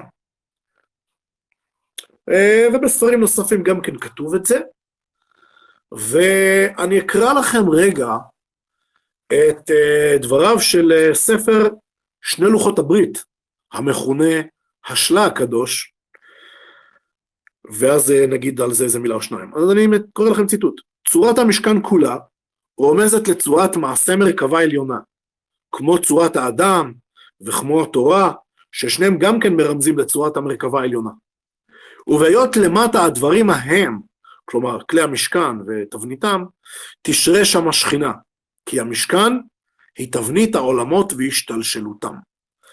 מה שיש בדברי השלה פה, שמחדש על גבי מה שכבר אמרתי מרבי אברהם אבן עזרא, זה שלא רק שהמשכן מכוון כלפי גוף האדם וכלפי העולם, אלא עכשיו הוא אומר שהמשכן מכוון גם למעשה מרכבה, וגם גוף האדם מכוון למעשה מרכבה, וגם התורה מכוונת למעשה מרכבה. אז זה בניסוח של השלה, ויש גם כל מיני רמזים שמצאו לזה, למשל הכלי יקר אה, מצביע על דמיון בין המכסה של האוהל, הגג של המשכן, שהוא עשוי מעשרה יריעות דווקא, הוא אומר שזה כנגד העשרה מאמרות, מהם נברא העולם, מי שהיה איתנו באחד השידורים הקודמים, עשיתי המון המון הקבלות לעשרה מאמרות, והוא אומר, הכלי יקר גם שיש בדיוק חמישים קרסים שמחברים את יריעות המשכן, שזה כנגד חמישים שערי בינה, ואני רוצה להוסיף עוד uh, השוואה בכיוון הזה, שהוא לוקח אותנו קצת לתובנה חדשה לגמרי. וזה התובנה של מה שכתוב, ושכנתי בתוכם. מה הכוונה ושכנתי בתוכם? לכאורה. שכשיהיה משכן, כמו שאמרתי עד עכשיו, אז תהיה השראת שכינה בתוך המשכן. זה הכוונה הפשוטה. בא רבנו בחיי ומסביר משהו עמוק עוד יותר. הוא אומר, לא כתוב ושכנתי בתוכו, לא כתוב ושכנתי בתוך המשכן, זה ברור, אלא כתוב יותר מזה, שעל ידי המשכן ושכנתי בתוכם, בתוך גופם של בני ישראל ממש, שמשכן הזהב והכסף אינו אלא אמצעי להמשיך באמצעותו את כבוד השם אל תוך בני ישראל. כלומר, לפי רבנו בחיי, המעלה של המשכן היא גדולה אפילו יותר ממה שאמרתי עד עכשיו. כי לפי רבנו בחיי, המשמע, המטרה הכי עמוקה של המשכן זה שתהיה שכינה בתוך כל אחד ואחת מבני ישראל, בהם ממש. אז אה, זה המבנה של המשכן, ואם אני אנסה לסכם אותו לפני איזושהי הערה מאוד מעניינת, אז אני אנסה לסכם כך. בעצם המשכן מכוון בצורה כזאתי שהוא מקביל לגוף האדם, מקביל למבנה של העולם, גם הזה, אבל גם העולם העליון, וגם למרכבה העליונה, זה הסיכום של הדברים, ורבנו ברכי בא ומוסיף שעל ידי המשכן השם שוכן בתוך כל אחד ואחד מבני ישראל. מה ההערה הבאמת מעניינת שרציתי להגיד לכם בסוף? אז מי שלא יודע, אחד מגדולי חכמי אומות העולם הוא אייזק ניוטון, וניוטון, לא הרבה יודעים, כתב המון כתבים בענייני רוח, בענייני מחשבה ובעניינים תיאולוגיים. הרבה מאוד דברים הוא כתב בענייני התורה, לא רק של הנוצרים, הברית החדשה, גם בענייני התנ"ך עצמו. יתרה מזאת, אייזק ניוטון, כך מתברר מכתביו, האמין ותלה הרבה מאוד מהתגליות המדעיות שלו בהתבוננות מעמיקה בתורה. כך הוא כותב בעצמו. עכשיו, הכתבים המדעיים של ניוטון התפרסמו כבר בחייו, אחרי מותו, וכולם מכירים את זה. אבל הכתבים הרוחניים שלו, מה שמכונה הכתבים המיסטיים שלו, הם משהו שנשאר בכתב יד מאות שנים, עד שבדרך אה, מפותלת ומשונה, יש לומר, הגיע לספרייה הלאומית בירושלים, ויש אה, כמה חוקרים שחוקרים ומוציאים לאור ומתרגמים את הכתבים שלו, ושם הוא בין היתר כותב בעברית, ומתייחס, לא יודע אם עשרות או מאות פעמים, לדברים שכתובים גם בתורה, גם בדברי חז"ל, גם בספרי הרמב"ם, גם בספרי קבלה, ובאחד מהכתבי יד של ניוטון לגבי עניינים שברוח, הוא כותב כך, אה, שוב, להבדיל, אבל uh, יש כאן uh, דבר מרתק. אני אצטט לכם מתוך כתב יד שלו בעניין, מה הוא כותב על תבנית המשכן, להבדיל, כותב כך, אני מצטט, תבניתו של המוסד הראשון של דת האמת נועדה להציע לאנושות דרך להבין את מסגרת העולם ומלואו של מקדש האמת של האל הגדול לא סגדה. אז הוא אמנם לא הגיע לכל הדברים העמוקים שאמרתי פה בשם כל גדולי ישראל, אבל יש לנו כאן מדען, פילוסוף, גוי, שמעצמו בא ואומר שהמבנה של המשכן זה דבר שדרכו אפשר להבין את כל העולם. זה די מדהים בעיניי שהוא הגיע לזה מעצמו, שוב, להבדיל, אבל אה, זה דבר מאוד מאוד מעניין. מי שרוצה לקרוא קצת יותר בעניין הזה, ואני חושב שזה עניין באמת אה, חשוב, בתקופה שבו לצערנו, יש אנשים שמציגים את התורה ואת לימוד התורה כאיזשהו דבר, חלילה, אה, שולי ולא חשוב. אז אחד מגדולי המדענים שבכל התקופות, בלי ספק, בא ומלמד כמה הוא מעצמו הגיע למסקנה שזה דבר חשוב ועמוק ביותר, אז מי שזה מעניין אותו, יש אה, אה, שתי הרצאות של אדם בשם עזרא הראל, אם אני זוכר טוב, ראיתי את זה לפני כמה שנים, שהוא מדבר על הכתבים אה, של ניוטון בעניינים הללו, ואם אני לא טועה יש גם מאמר על זה באפוק, אז אפשר לראות את זה שם, אני חושב שזה חשוב. לפעמים יהודי צריך שגוי יגיד לו כמה שהתורה שלו חשובה. לצערנו, לפעמים זה מה שעוזר. נקודה אחרונה בנקודות להרחבה, שכמו שאמרתי, שהמבנה של המשכן הוא מכוון לכל מיני דברים עמוקים, גם הכלים שבמשכן, גם הם מכוונים לכל מיני דברים עמוקים. ובמסגרת השידור הזה, כמובן, אני לא, אי אפשר להקיף את כל הכלים, ואי אפשר כמובן להקיף את כל ההסברים לכל הכלים, ולכן אני נוקט כאן רק כמה דוגמאות קטנות. אז החזקוני למשל כותב, שבמנורה היו דווקא שבעה נרות, כי זה גם כנגד שבעת ימי השבוע, וגם כנגד שבעת כוכבי הלכת, שהם המאירים לעולם. נקודה נוספת, בתוך חלק הקודש שבמשכן, יש לנו את השולחן ואת המנורה, שהם מסמלים את העושר ואת החוכמה. כן, בשולחן יש לחם, עושר, ובמנורה יש את האור, שעל ידו לומדים, המופשטיות, המופשטות, אז שולחן ומנורה זה בעצם עושר וחוכמה, ובעצם אלו צדדים שונים שיש בעם ישראל, אה, נקרא לזה ככה נטיות חול שיש בעם ישראל, לעומת נטיות של קודש שיש בעם ישראל, ואת שניהם צריך, שניהם חשובים, וחז"ל אמרו, חז"ל אומרים שבתלמוד שהרוצה להחכים ידרים, הרוצה להעשיר יצפין, מה, מה הכוונה? אז הרוצה להחכים ידרים זה בעצם הצד של המנורה, זה, הד, זה הדרום.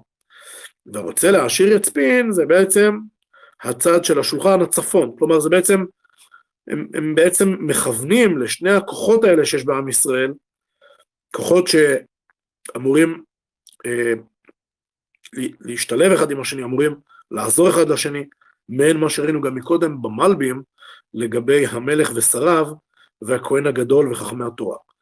אה, עוד דוגמה קטנה ואחרונה בעניין המשמעות של כלי המשכן, אז המנורה, מזבח הקטורת והשולחן, אם אנחנו נסתכל על חלק הקודש שבמשכן מדרום לצפון, אנחנו נגלה דבר מדהים,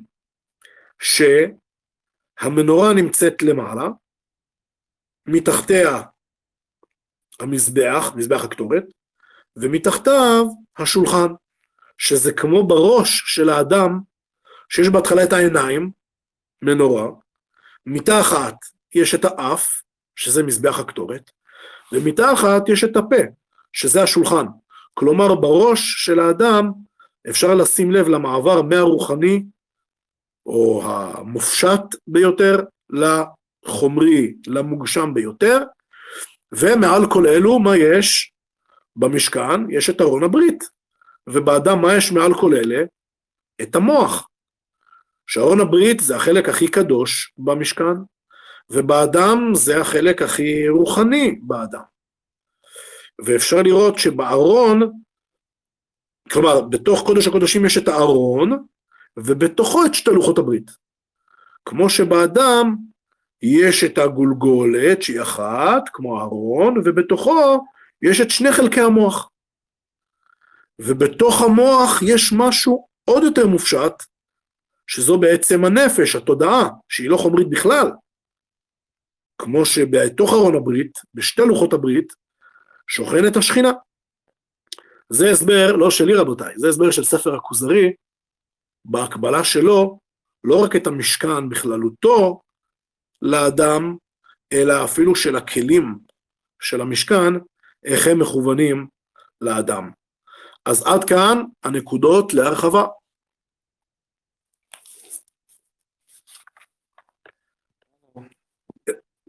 אלעד? כן, כן, אני כאן. אה, הזכרת את זה נראה לי רק במילה אחת, אבל אה, נושא שרציתי להרחיב עליו זה העץ, נראה לי שהוא משתמשים בו הכי הרבה לבניית המשכן, ובטח ובטח לבניית ארון הברית. עצי שיטים? בדיוק. אה, זה בפני עצמו, אני חושב, נושא מאוד מאוד מאוד מעניין שלקח אותי לכל מיני מקומות אה, במהלך החיים.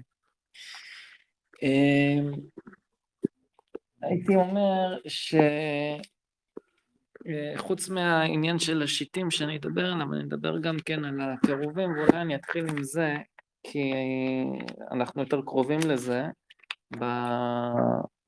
בחלק שנתת עכשיו. אה, יש משהו נורא מעניין לגבי קירובים, זה שזה, שהם באים בשתיים, וכמובן, אה, אני לא, לא, לא זוכר אם הזכרת, אבל אה, אלוהים שם שתי קירובים כדי לשמור על עץ החיים. לא, לא הזכרתי את זה. הוא, אחרי ש...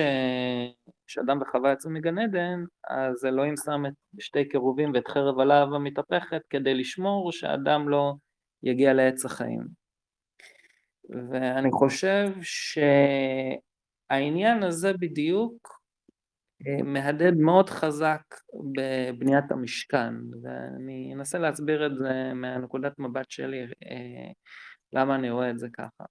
אבל לפני זה אני אדבר רגע על הקירובים שהם כמובן יושבים על ארון הברית. אה, הם באים, זה נכון בזוגות, ו... זה מעניין שיש לנו, אה, ש... זאת אומרת, האותיות בעברית בזמנו הם שימשו גם כמספרים. ואני לא מדבר פה עכשיו על uh, גימטריה, איך לקחת את השם קירובים ולהפוך את זה לשם אחר. אני מדבר אולי יותר על uh, משהו יותר דומה אולי לנומרולוגיה, זה שכ' uh, אגב, זה, אני שמתי לב לזה, אני לא יודע אם מישהו אי פעם אה, דיבר על זה, אבל כ' זה 20, ב' זה 2 ור' זה 200. כלומר, השורש של קירובים זה 222. זה יש כאן משהו מאוד חזק עם ה-222, עם, ה, עם העניין הזה של, ה, של הזוג, של השתיים. אמ, לובלין דיבר על זה. מי? רבי צדוק הכהן מלובלין, מדהים שהגעת לזה לבד. אני אגיד לך יותר מזה, ואם אתה מסתכל על ספר יצירה, אז לפני ספר יצירה יש לנו 22 אותיות בעצם בעברית. וספר יצירה, אחד החלקים הגדולים שלו בספר הזה שהוא מנסה לעשות איזה תרגיל קומבינטורי, הוא מדבר על רלה שערים. והרלה שערים זה בדיוק מספר הצירופים השונים של זוגות של שתי אותיות שאתה יכול לעשות עם 22 אותיות שמהם, אה, שיש לנו בעצם בעברית. ואני רואה, רואה בזה כנראה, אני חושב שיש בזה כנראה קשר לדברים האלה. אה, מעבר לזה, אני יודע שה... אטימולוגית הרעיון הזה של, של אה, מעבר, השורש של קירובים אה, ומרכבה הוא אותו שורש בעצם. וזה לא במקרה שאתה הזכרת שתמיד אלוהים מוזכר כזה שמתיישב עליהם בעצם. הם סוג של כיסא שלו. וזה באמת גם אטימולוגית זה נכון, בעצם מרכבה מבחינה אטימולוגית אפשר להראות שזה, שהמשמעות של זה זה כיסא מלכות. וזה מעניין ש... זאת אומרת, יש לך אל אחד, עיקרון אחד מופשט, הוא רוצה, כן, לשכון בתוכו, לשכון בתוך מקום, להיות במקום שמגשר בינינו אליו, הוא מתיישב על שתי קירובים שהם באיזשהו מקום מבטאים את הצירופים של ה-22 אותיות, אבל גם אני חושב מבטאים את המגבלות התפיסה שלנו, שיכולים, שתופסים את הדברים רק בצורה דואלית. כלומר, יש לך קירוב בצד ימין וקירוב בצד שמאל, כמו שאמרת, מטבע הדברים, כי מטבע הדברים, המוח שלנו לא יכול לדבר על עיקרון כמו ימינה, בלי שיש לו את העיקרון של שמאלה. הוא לא יכול לדבר על העיקרון של אור בלי שיש לו את העיקרון של חושך. שלכאורה זה יכול לגרום לאדם לחשוב, בגלל שככה הוא תופס את המציאות, שזה טיב המציאות, כלומר שיש לעולם שתי רשויות. ואז הרמב"ם במהלך מאוד uh, חכם, שאגב הוא לקח אותו כמעט כמו שהוא מפלוטינוס, זה, הוא, ובתגובה לפילוסוף פרסי שהיה גנוסטי, והגנוסטים כמובן הם מאמינים בשתי רשויות, כלומר האור והחושך שניהם אונתולוגית יש להם את אותו ממשות קיומית, והוא אומר זה, זה הבל, זה טעות. בעצם אם אתה חושב על זה אתה יכול להבין שבעצם בפועל למרות שאנחנו תופס, לא יכולים לתפוס את האחד בלי השני, בפועל יש רק אור, וחושך זה היעדר אור.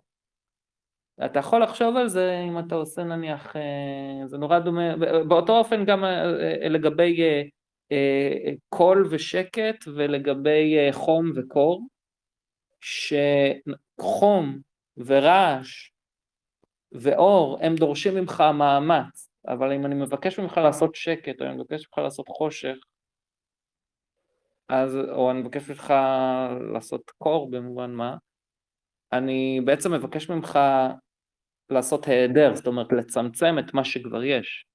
לעשות, כלומר, לעשות חושך זה לצמצם את, ה, לצמצם את האור, זה לא, זה לא משהו בפני עצמו. ומפה הוא גם הולך, אה, הרמב"ם הולך לכיוון שהוא יותר אתי ומסביר ש... אה, זה היעדר טוב, שמבחינת אה, סגולות ו... ואתיקה אתה יכול לקחת את זה גם לשם. עכשיו, זה, אני חושב שזה קונספט מאוד מעניין. אני חושב שהרעיון הזה של המרכבה זה איך שהפרספציה שלנו, איך שבעצם ההכרה שלנו בונה לנו את המציאות שאנחנו תופסים.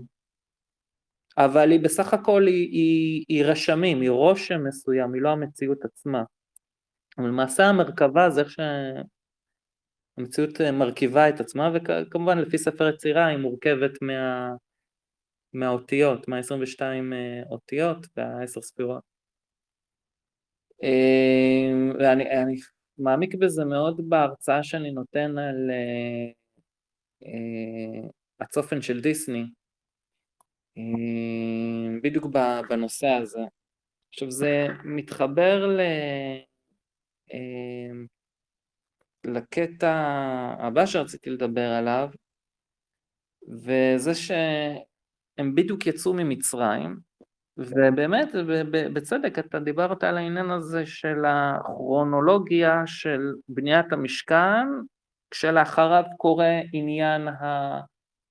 אה, חטא העגל. ומבחינתו של רש"י הוא באמת, הוא רואה איזשהו קשר שחטא העגל אה, כנראה קשור בעניין בניית המשכן, שזה האחד בא כתוצאה מהשני. אה, עכשיו, זה למה אני התעכבתי איך שהתחלתי את, ה... את הדיבור על אה, עניין, את השיטים ועץ השיטה. בגלל שהארון הברית, וגם לזה אני אגיד תכף, אה, מזבח חסמים, איפה ששורפים את הקטורות, ועוד הרבה מאוד דברים בעצם במקדש עצמו, הם בנויים מעץ השיטה, אבל כשאנחנו מדברים על ארון הברית אנחנו מדברים פה ממש גם על המרכז, שעליו הקירובים, עץ השיטה היה מאוד מקודש במצרים, בעיקר למה אה, שידוע אל האייזיס ולאופנים שונים של אייזיס כמו חת חור או כמו איסואט. אה, חת חור היא באמת הייתה סוג של אה, עגל זהב כזה מבחינת התצורה שבה ייצגו אותה. עם, ה, עם הקרניים בעצם. אמ, והעץ המקודש לעילה הזאת היה השיטה. ויכול מאוד להיות שברוח הפירוש של רש"י לא רצו שיקשרו את זה למה שהיה ידוע בפולחן המצרי. עכשיו אני רגע רוצה לעבור עוד פעם לעץ החיים שהזכרתי שהקירובים שומרים עליו. כיוון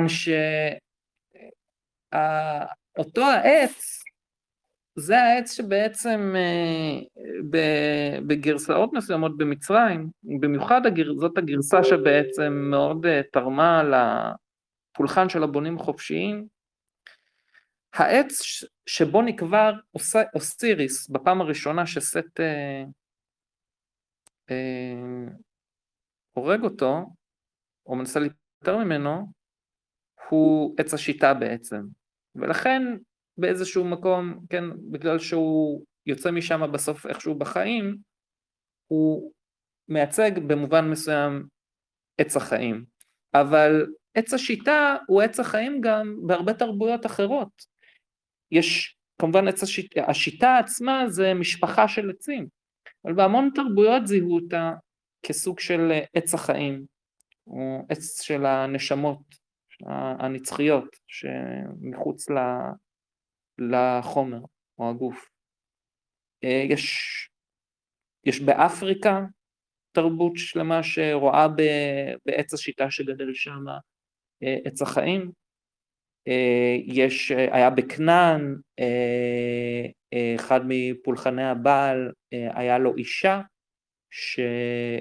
אחד, אני לא זוכר בדיוק מה היה השם שלה, אבל אחד מהכינויים שלה היה פני בעל, וגם לה אחד העצים המקודשים היה השיטה. וזה קצת מזכיר שאצלנו, שהיהודים שהם דחו את פולחן הבעל, אה, הלכו לעבר אלוהים, יש, אה, יש את ה... הרי באחד הפרשות שדיברנו עליהם היה את המאבק של אה, יעקב עם, ה, עם המלאך, במקום שאחר כך הוא קרא לו הפני אל, הפני, פני האל. אה, אבל אה, חזרה לענייננו, אה, עץ השיטה גם אתה יכול לראות אותו כמאוד מקודש באיפה שאני הייתי, בדרום אמריקה, באזורים שבהם שכנו האינקה, עבורם עץ השיטה היה היה מקודש והיה פולחני, הם גם השתמשו בו אה, כ, ככלי בעצם אה, אה, בחומרים הפעילים שבעץ השיטה, אה, גם כן כחלק מהפולחן ש, ש, שלהם, וכשהם, מה שמעניין הוא שכשהם הכנסייה השתלטה על האזור שם והם רצו להתמרד נגדם אה, ב, ב, ברוח ספר ש, שכתב בעצם אה, מי שהנהיג אותם עד תקופה מסוימת, אבל אחרי זה שהם אה, בנו, הם התמרדו, הם המשיכו בלעדיו, אבל המשיכו עם הספר שלו, זה ספר של בחור בשם גרסילסו דה לווגה, שהוא היה התלמיד של אברבנאל, של אברבנאל הבן, לא, לא יצחק אברבנאל, אלא יהודה אברבנאל. אמ, הם אה, בנו בעצם את המאצ'ו פיצ'ו באזור שנקרא וילקה במבה, איפה שהיה בעצם גדל העץ המקודש שלהם שהיה סוג של עץ שיטה, כאשר המאצ'ו פיצ'ו הוא משמעות השם שלו הוא חבל הטבור של העולם. כלומר המרכז של המרכז של הקיום של היקום של העולם. זה מעניין, גם, גם אצלנו אנחנו מאמינים שבית המקדש, אבן השתייה שבפנים, היא בעצם התשתית, היסוד, המרכז של, ה, של היקום, של העולם, ובקודש הקודשים יש לך את ארון הברית שמורכב מעץ השיטה. עכשיו אני יכול לומר שהחומר הפעיל בעץ השיטה, לא בכולם, זו משפחה גדולה, אבל יש, הוא גם קיים בכמה מעצי השיטה שגדלים באזורי הסיני אה, והערבה, אבל גם במקומות אחרים. אה, בעצם העץ שהוא כונה על ידי האינקה הווילקה אצלם, וגם שם היה בו את חומר פעיל, החומר הפעיל הזה נקרא DMT, הרבה אנשים אה, כבר אני מעריך שמעו עליו. וזה מעניין כי הוא מפעיל אזור שנמצא די במרכז של המרכז של המוח בין שתי העונות. כלומר גם הוא משום מה איכשהו החומר הפעיל בעץ הזה הוא חומר שמפעיל את המרכז של המוח ושהוא כנראה קשור גם כן באזורים שנמצאים במרכז של המוח. אה, יש את האגדה האורבנית לגבי בלוטת העץ טרובל ויש אה, אה, השערות שגם לשם, אבל יש, יש קשר מבחינת החומר שמיוצר בבלוטת העץ טרובל הסרוטונין וה-DMT אלה בעצם שני כימיקלים הם פשוט, הם, הם די אותו דבר במובן מה, בתרכובת שלהם, באיך שהם נראים. אמ, וזה מאוד מעניין שהחומר הזה של העץ הזה הוא, הוא לא רק זה, מבחינת החוויה של האנשים ש, שמשתמשים בו, אני יכול להעיד על עצמי, היא באמת, אה, הם, הם מכנים את זה שם גפן הרוחות, אה, הם, הם מכינים את זה ב, ביחד עם גפן שמכונה גפן הרוחות, אה, אבל זה, זה חוויה שהיא באמת חוויה שהיא מרגישה, לפחות ככה זה נתפס, כמשהו שיותר קשור בנשמה, שהיא נצחית יותר מאשר אה, גוף אה, זמני. זאת אומרת, אתה יכול להרגיש שם עם, עם החוויה של החומר הפעיל בעץ הזה, משהו שהוא באמת קשור באיזושהי נצחיות, ובאמת הוא אמ, שמה ב... באזורים שהייתי באמת ככה מתייחסים לזה שם, וגם בעוד תרבויות ש... שהיה שימוש בחומר הזה. אמ, אז זה, זה אני חושב שזה מעניין לכשעצמו, אבל אז אני אומר גם לגבי אה, אייזיס, אמ, ועצם זה שה... העץ היה מקודש לה, אני רק אקדים ואומר, כמובן יש את אה, מזבח הקטורת, שגם הוא עשוי מעץ השיטה. עכשיו, אני לא יודע, אני לא יודע, זה יכול להיות, אבל כששורפים את הקטורת על העץ, זה לא, שופכים את הקטורת ממש על, ה, על המזבח, אבל כשהוא נשרף, נשרף גם קצת מהעץ הזה, ואני לא יודע אם זה, זה הופך להיות חלק מה, מהתרכובת של, ה, של החומרים ש, שמופרשים ב, ב, בקטורת. הקטורת הזאת אה, היא מאוד מעניינת, הקטורת של בית המקדש. אני לא בטוח שבפרשה הזאת מפרטים ממה היא מורכבת. אה, ידוע שאפילו הכבשים היו מתעדשות מה...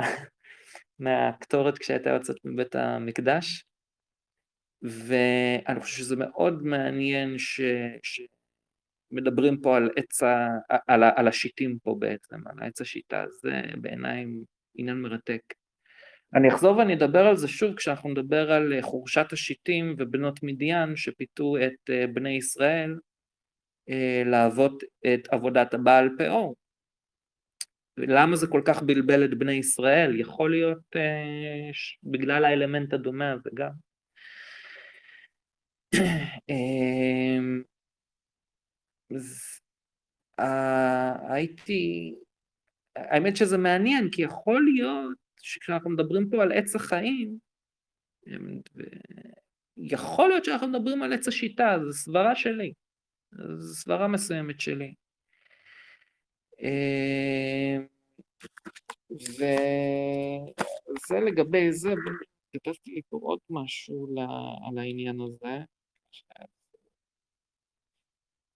אה, בסדר. אה, אה, אז אברבנאל שהזכרתי אותו קודם, אתה דיברת על העניין הזה שיש את העניין של קדושת המקום. אז אברבנאל, שוב, אברבנאל הבן, הוא בעצם נחשב הפילוסוף הראשון של הרנסאנס. זה דבר מדהים בהיסטוריה. הוא הפילוסוף המקורי הראשון של הרנסאנס שבעצם התחיל את הפילוסופיה של הרנסאנס שהייתה שונה מפילוסופיית ימי הביניים שהייתה עד אז. כי היא הייתה מאוד נטועה בנצרות ובעולם הקלאסי של יוון, והיו שם כל מיני דברים משותפים בין התפיסה הנאו-אפלטונית לבין התפיסה הנוצרית, שהם לא יכלו לשבור את תבניות המחשבה האלה, ורק יהודי כמו אברבנאל שהכיר, גם מכיר טוב את המסורת הקלאסית, אה, הוא יכל, הוא יכל לשבור את התבניות חשיבה האלה ולייצר את הפילוסופיה הראשונה של הרנסאנס. אז הוא מדבר על, על עיקרון היופי בעצם. עכשיו, כמובן שהעניין הזה של היופי, הוא לא יכול להתקיים, לצורך העניין, אם נעשה ניסוי מחשבה, אם הכל בעולם היה, היה יפה, לא היית יכול לזהות יופי, הוא בעצם טכנית לא היה מתקיים יותר, לא היה אפשר, אה, לא היה אפשר לזהות אותו, לא היה אפשר להבחין אותו, ולא היה, לא היה לזה שום משמעות. ולכן, כדי שהוא יתקיים, הוא דורש איזשהו מדרג מסוים. וכדי להסביר את המדרג הזה, גם במשמעות של מקומות שהם בעלי יותר קדושה, אה, הוא מדבר על, אה, על הרעיון של היופי, והוא אומר, יש לו שלושה מדרגים שהוא הושפע מהרמב"ם כשהוא תיאר את המדרגים האלה, שזה גם, זה, זה דומה, אבל זה כמובן, זה, זה משהו שהוא הוא, הוא שלנו, זאת אומרת שהוא של, של העם היהודי, באיך שהוא מתאר את זה, אז כמובן זה מזכיר קצת את המשתה של אפלטון וכולי, אבל העיקרון שהוא טוען פה זה שיש את אלוהים שהוא המקור של היופי, יש את עיקרון היופי לכשעצמו, שאינו קשור בשום דבר יפה כזה או אחר, לצורך העניין אה, הר שהוא יפה או עץ שהוא יפה, אה, אלא העיקר, העיקרון עצמו, ויש את היופי בעולם שהוא מתבטא באופן שאותו רעיון של היופי מתבטא כשאלוהים חושב אותו. ולכן האדם יכול לזהות עם העיניים שלו, דרך האור הטבעי, מה שהוא מכנה, אה, דברים מובחנים שהם יפים בעולם, ומזה להסיק שיש את עיקרון היופי לכשעצמו, וכשאלוהים חושב אותו הוא מתבטא בעצם בעולם. ו... לפי לפחות אחד התלמידים של אברבנאל שכתב את, ה, את, את, את הספר שאיגד את תפיסת העולם של האינקה, הוא מסביר שהם עברו תהליך נורא דומה, שבתחילת אה, הדרך, כשהם הגיעו להבנה שיש איזשהו אל אחד שהם קראו לו פאצ'ה קאמה, מאוד מופשט, אה, ללא מגדר אפילו, אה, משהו מאוד מעניין, הם הגיעו לזה כשהם התחילו את דרכם ממושגים שמאוד אפיינו תרבות האינקה, שנקראו ההוואקה. וההוואקה זה היה כל דבר שהוא יוצא דופן מכל השאר, זה בדיוק מה שאמרתי, זאת אומרת, לא יכול, לא יכול להיות לך יופי אם הוא לא יוצא דופן מהשאר, כמו ש... ובצדק, לא יכול להיות לך את הקודש בלי החול, ולכן העניין הזה של ההפרדה.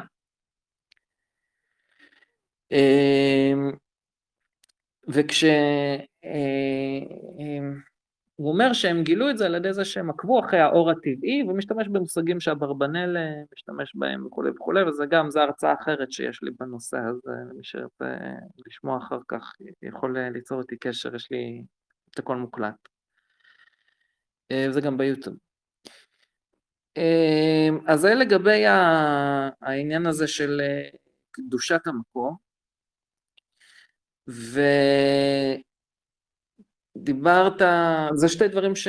שתי נושאים שהם קצת דומים, העניין הזה של העיקרון הזה שהאדם צריך לשבר את עצמו, אז זה חוזר שוב פעם העיקרון הזה שדיברנו עליו אז, שהוא מנוגד לתפיסה המצרית וגם היוונית, שהעולם שרוי באיזשהו סדר קוסמי אה, סטטי, נצחי, שרק צריך אה, להבין אותו ולקלוט אותו, אה, ולהיות חלק מההרמוניה הזאת של הסדר הקוסמי כדי שהכל יפעל כמו שצריך. ולכן בעצם היה נורא חשוב, אני חושב לפחות שבתורה כל הזמן דיברו על, על פרעה שהוא לא שחרר, שכל הזמן אמרו שהוא הקשיח את לבבו, הקשיח את לבבו, כשמנגד לזה, מה שדיברנו באחד השידורים הקודמים, יש את, את הפסוק היפה הזה ש, שאומר קרוב השם לנשברי הלב, בעצם, נשברי לבב. וזה באמת ה, ה, הרעיון הזה, שאתה כל הזמן צריך להיות מסוגל לעדכן את התפיסה שלך, שהיא צריכה לתעד עם ההשתנות של, ה, של הדברים, זאת אומרת העולם הוא הרבה יותר דינמי, האל כשהוא מתגלה למשה אומר לו אני אהיה אשר אהיה, בשינוי מתמד, אני לא איזה משהו מסוים, הרחבנו על זה, הרחבנו על זה גם בהקשר לשם של משה וכולי.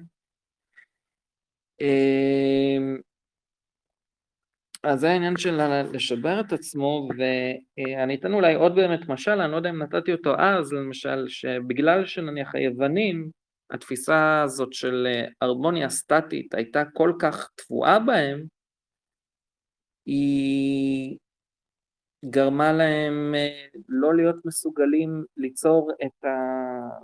ליצור מערכות יחסים בריאות בין, אה, בין גברים לנשים.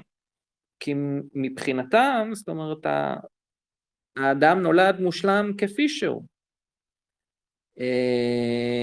ואם האישה באה לעולם לפי המיתולוגיה היוונית זה רק כדי לעשות אה, ארז ובלאגן וניטשה נותן איזשהו משל נורא מעניין לגבי המשכילים של זמנו שהיו באמת, הגיעו לאותו, נמצאו באותו הראש בעצם ואמר שהתפיסות עולם שלכם זה בדיוק כמו בן אדם ש... כאילו זה כמו לקרוא מחדש את uh, ספר בראשית, לקרוא על האדם שפתאום הוא קולט שאין לו צלע ולא מבין למה ש... שיהיה חסר לו צלע, הרי הוא, הוא אמור להיות uh, שלם ומושלם, איך יכול להיות שלקחו לו את הצלע? כי הוא, הוא לא יכול, גם בעניין הזה שכאילו, אני מעריך שהם לקחו את הצלע זה סוג של לשבר אותו, אבל uh, כשהתורה באה ואומרת לא, זה נועד כדי שיהיה לך עזר כנגדך. להשלים אותך. זה, זה משהו שליוונים היה פשוט קשה לתפוס, אבל גם למצרים עם, ה, עם, ה, עם התפיסות הסטטיות שלהם, זה היה מאוד קשה לתפוס. אה, אה? אה, כן, כן, אה, לגבי הקירובים והעץ השיטה שדיברתי קודם, אני חושב ששכחתי להזכיר, אז כמובן גם אה, יחזקאל, הוא מדבר גם כן על, המעשה מרכבה, זה מאוד מעניין שלא פעם, זאת אומרת, ההתגלות של אלוהים היא מתוארת אה, כשהוא מגיע באיזשהו, הייתי אומר, אה, עשן כזה, סוג של עננה של, של עשן, או ממש ענן, אמ, וזה קורה אפילו אה, לא פעם כש... אה, לצורך העניין יחזקאל, הוא, הוא מחמם כל, כל מיני אה, פחמים מסוימים, וזה מעניין גם שלא פעם זה מתואר שהגחלים הבוערות, שמהם כל העשן הזה יוצא, הם בעצם, הם, הם דיבור, הם דיבור האלוהים, דיבור של, של אלוהים. אה, אני רוצה אולי להקריא, אה, האמת אתה הזכרת, תקן אותי אם אני טועה, את אה, תהילים פרק י"ח, אני חושב ממש בפעם שעברה, לא זוכר בדיוק לגבי מה, אבל הזכרת את זה, אבל אני, אני אומר אולי אני אקריא משם, כי זה ממש מתמצת הרבה מאוד מהדימויים ש, ש, ומאגד הרבה מאוד מה, מה, מה, ממה שמסופר על הנביאים ברגעים של, של נבואה. אבל פה במקרה הזה זה גם מעניין כי מדובר על עניין של אה, בקשה של הגנה במלחמה של האל שיגן בזמן אה, מלחמה מפני האויבים והוא אומר אה, ככה אה, אה מעולה, אני מתחיל עם פסוק ד' ככה, בכל אופן, מעולה לקרא השם ומין אויבי יבשה עפפוני חבלי מוות ונחלי בליעל יבעטוני, חבלי שאול סבבוני, קדמוני מוקשי מוות, בצר לי אקרא השם ואל אלוהי אשבה, ישמע מהיכלו קולי, ושוועתי לפניו תבוא באוזניו, ותגעש ותרעש הארץ, ומוסדי ערים ירגזו, ויתגעשו כי חרה לו, עלה עשן באפו, ואש מפיו תאכל, גחלים בערו ממנו, ויד שמיים וירד, וערפל תחת רגליו, וירכב על קירוב ויעוף, וידע על כנפי רוח, ישת חושך, אה, ישת חושך סתרו, סביבותיו סוכתו, חשכת מים עבי שחקים, מנוגה נגדו אביו עברו ברד וגחלי אש, וירעם בשמיים השם ועליון ויתן קולו ברד וגחלי אש, וישלח חציו ויפיצם, וברקים רב ויהומם, והראו אפיקי מים ויגלו מוסדות תבל, מגערתך השם מנשמתך רוחך רוח אפך. אמ, כן, אני יכול להמשיך, באמת שזה אחד הפרקים שאני חייב בתהילים, אבל אני חושב ש, שקלטתם את, ה, את השימוש החזק פה בדימויים של הגחלי אש, אה, שהם כמו הדיבור שלהם, שיוצא מהם העשן, שהוא כביכול שוכן בתוכו, וזה מאוד uh, מזכיר את הרגעים האלה של ההתנבאות. וגם מה שקורה בעצם במשכן, uh, שהוא שוכן בו גם כן בצורה די דומה. Uh, אני חייב להגיד, זאת אומרת, לי לפחות, זה פשוט כי עברתי את החוויה הזאת די הרבה פעמים, זה באמת הזכיר לי לא את החוויות שעברתי בעיירות הגשם.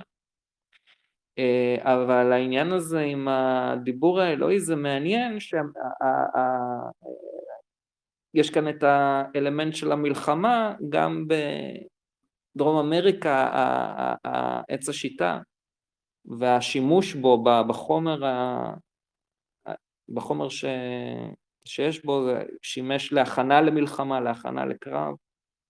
אה, אני חושב שהם למדו על זה מלהתבונן על, אה, על הברדלסים, שהם היו לועשים את זה לפני שהם היו יוצאים לציד. אה, ומעבר לזה, מה שמתגלה בסוף זה מאוד דומה יותר ל... איך זה נקרא? למגדל בבל, כי הוא אומר, הפצת, הפיצם את, את האויבים שלי וכולי, באותם, בגזרה שווה לדברים שקרו במגדל בבל, שמה שמתגלה במוסדות בבל זה לא איזשהו אה, סדר קוסמי אה, אחד שלם כמו שהנאו-אפלטונים רואים אותו, זאת אומרת האחד השלם שהוא כאילו, אה, הוא, לא, הוא לא מתבטא ב... לצורך העניין יותר במקומות מסוימים, במדרגים שונים.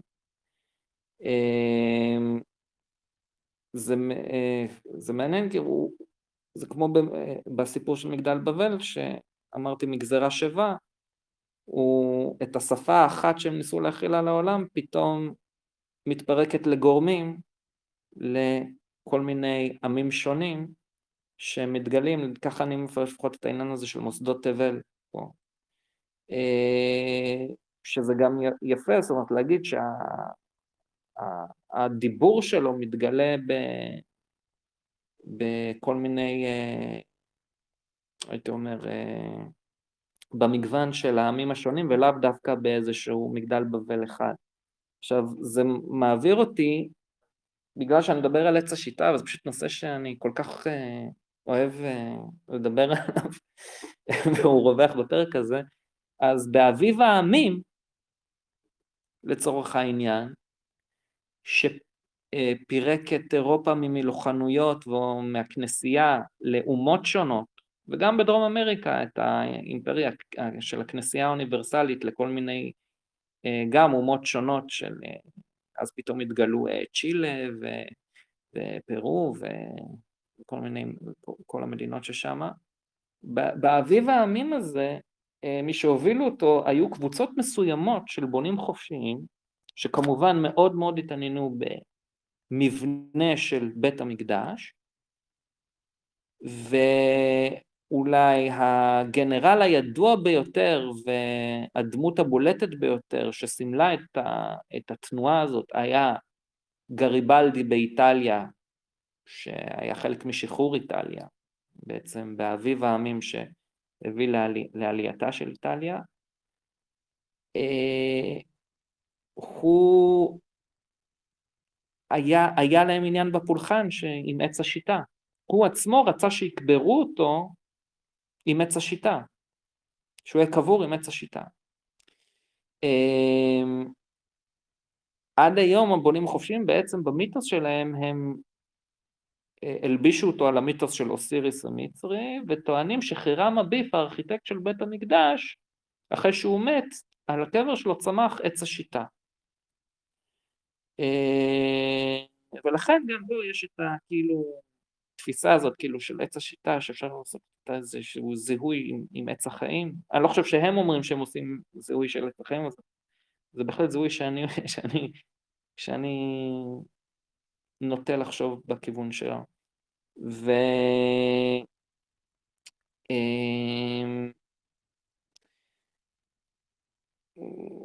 זה קרה באיטליה, בפרו זה קרה כמובן גם כן עם עץ שיטה שגדל שם, מה שנקרא עץ אה, בשם הווילקה, שהשם ה...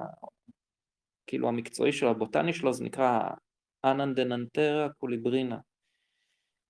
אמ, אז זה לגבי עץ השיטה, לאום, בית המקדש, דיבור, אה, הדיבור האלוהי. עכשיו, אה, לסיום, אה, אנחנו כל הזמן מזכירים כמובן את השט המצרי.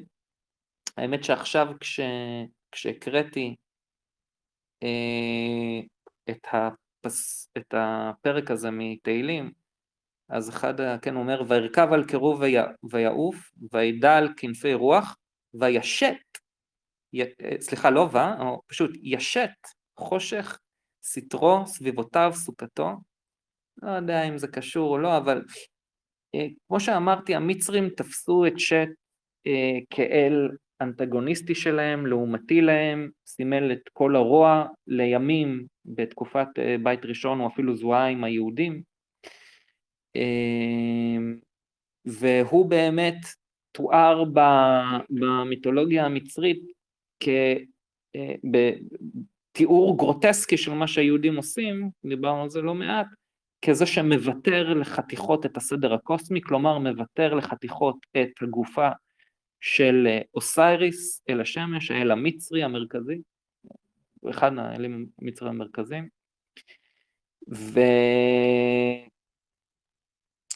והוא בעצם ההבחנות האלה בין אה, קודש לחול, בין יהודי ללא יהודי, לכל הפחות בין, אה, בין אה, מצרי ללא מצרי אה, ובין גבר לאישה גם, אלה הבחנות שלא היו במצרים, זה מבחינתם הם לא...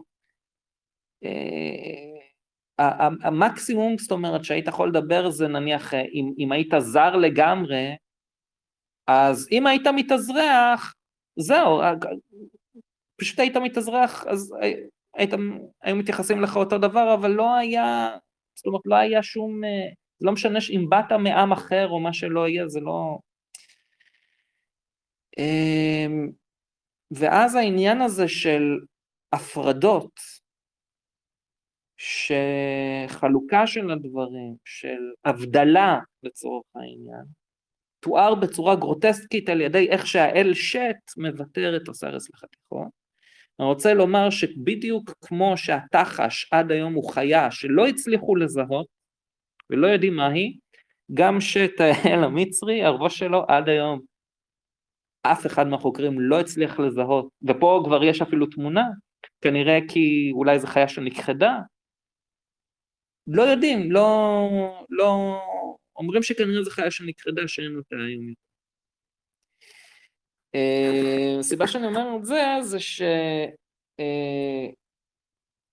שהעניין אה, הזה של בית המקדש שמתאר גם את גוף האדם, על גם את צורת האל, שכן האדם נוצר בצלם אלוהים, ושמשם תורת ההרמטיסיזם לקחה לגמרי את כל העקרונות הראשונים שלה בעצם מהעקרון היהודי הזה.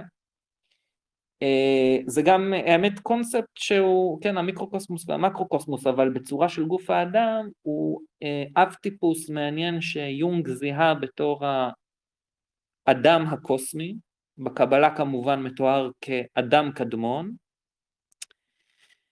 ובלא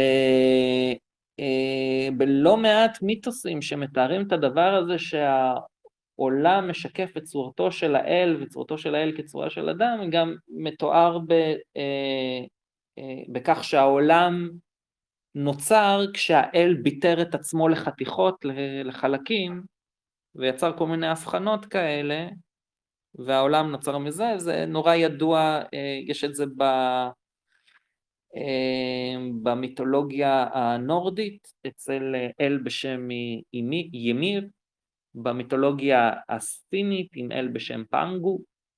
יש את זה גם כן במיתולוגיות אחרות שלאו דווקא האל מוותר את הגוף של עצמו ליצור את העולם, אלא שהאל שמוותר אה, לצורך העניין אה, את החומר הראשוני, אה, בין אם זה מרדוך ותיאמת ואחרים, שמייצרים את העולם, זה, אבל אלה אלים, אלה סיפורי בריאה שהם שונים במהותם מהסיפור המצרי. וזה למה זה גם תרבויות שונות. יש שוני בין תרבויות, תרבויות הן כמו סוג של מונדות במובן הזה.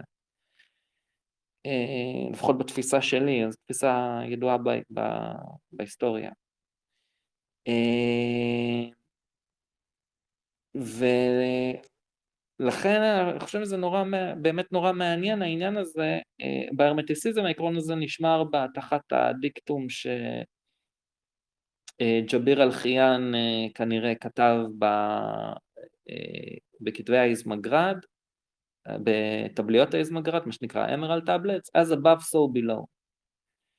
עכשיו, למה זיכרון שהבדיל את אברבנאל שהזכרתי קודם כפילוסוף הראשון של הרנסאנס משאר הפילוסופים שהיו לפניו ולצורך העניין בימי הביניים.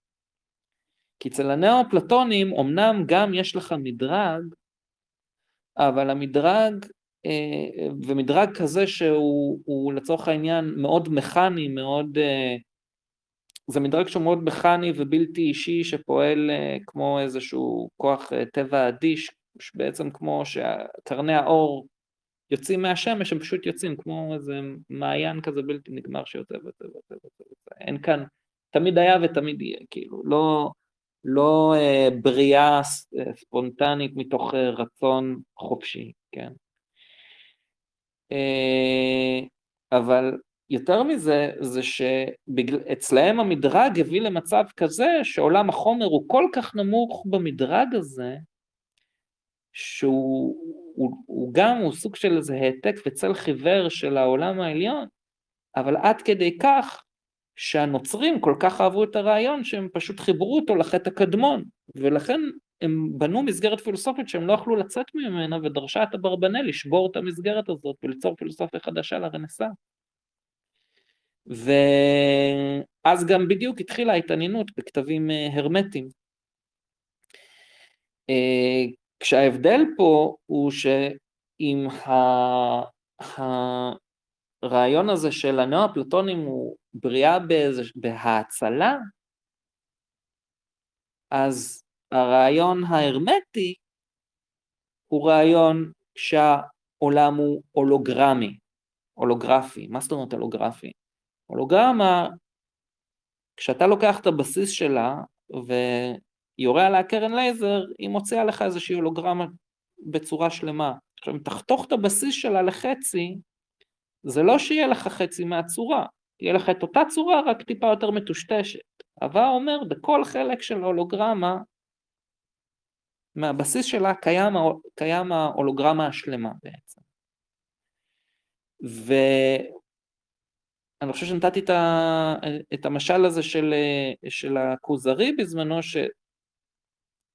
ששם הוא כותב אפילו בקן נמלים, שזה כביכול הדבר הכי חומרי ונמוך שאתה יכול לחשוב עליו בתפיסה נאו-פלטונית, גם שם אתה תמצא את החוכמה האלוהית פועמת ומסדרת את הדברים. כי זה הולוגרמה כזאת, כן. אה, אז אה, אני חושב שעד פה דיברתי על עץ השיטה, אביב העמים, הקירובים, והאדם הקוסמי. אז אה, אני חושב שכן, דיברתי על כל מה ש... שהיה לי לדבר. אה, אם יש לך אולי דברים להוסיף, אפשר יהיה... אה, אם לא, אז יהיה אפשר לעבור לשאלות.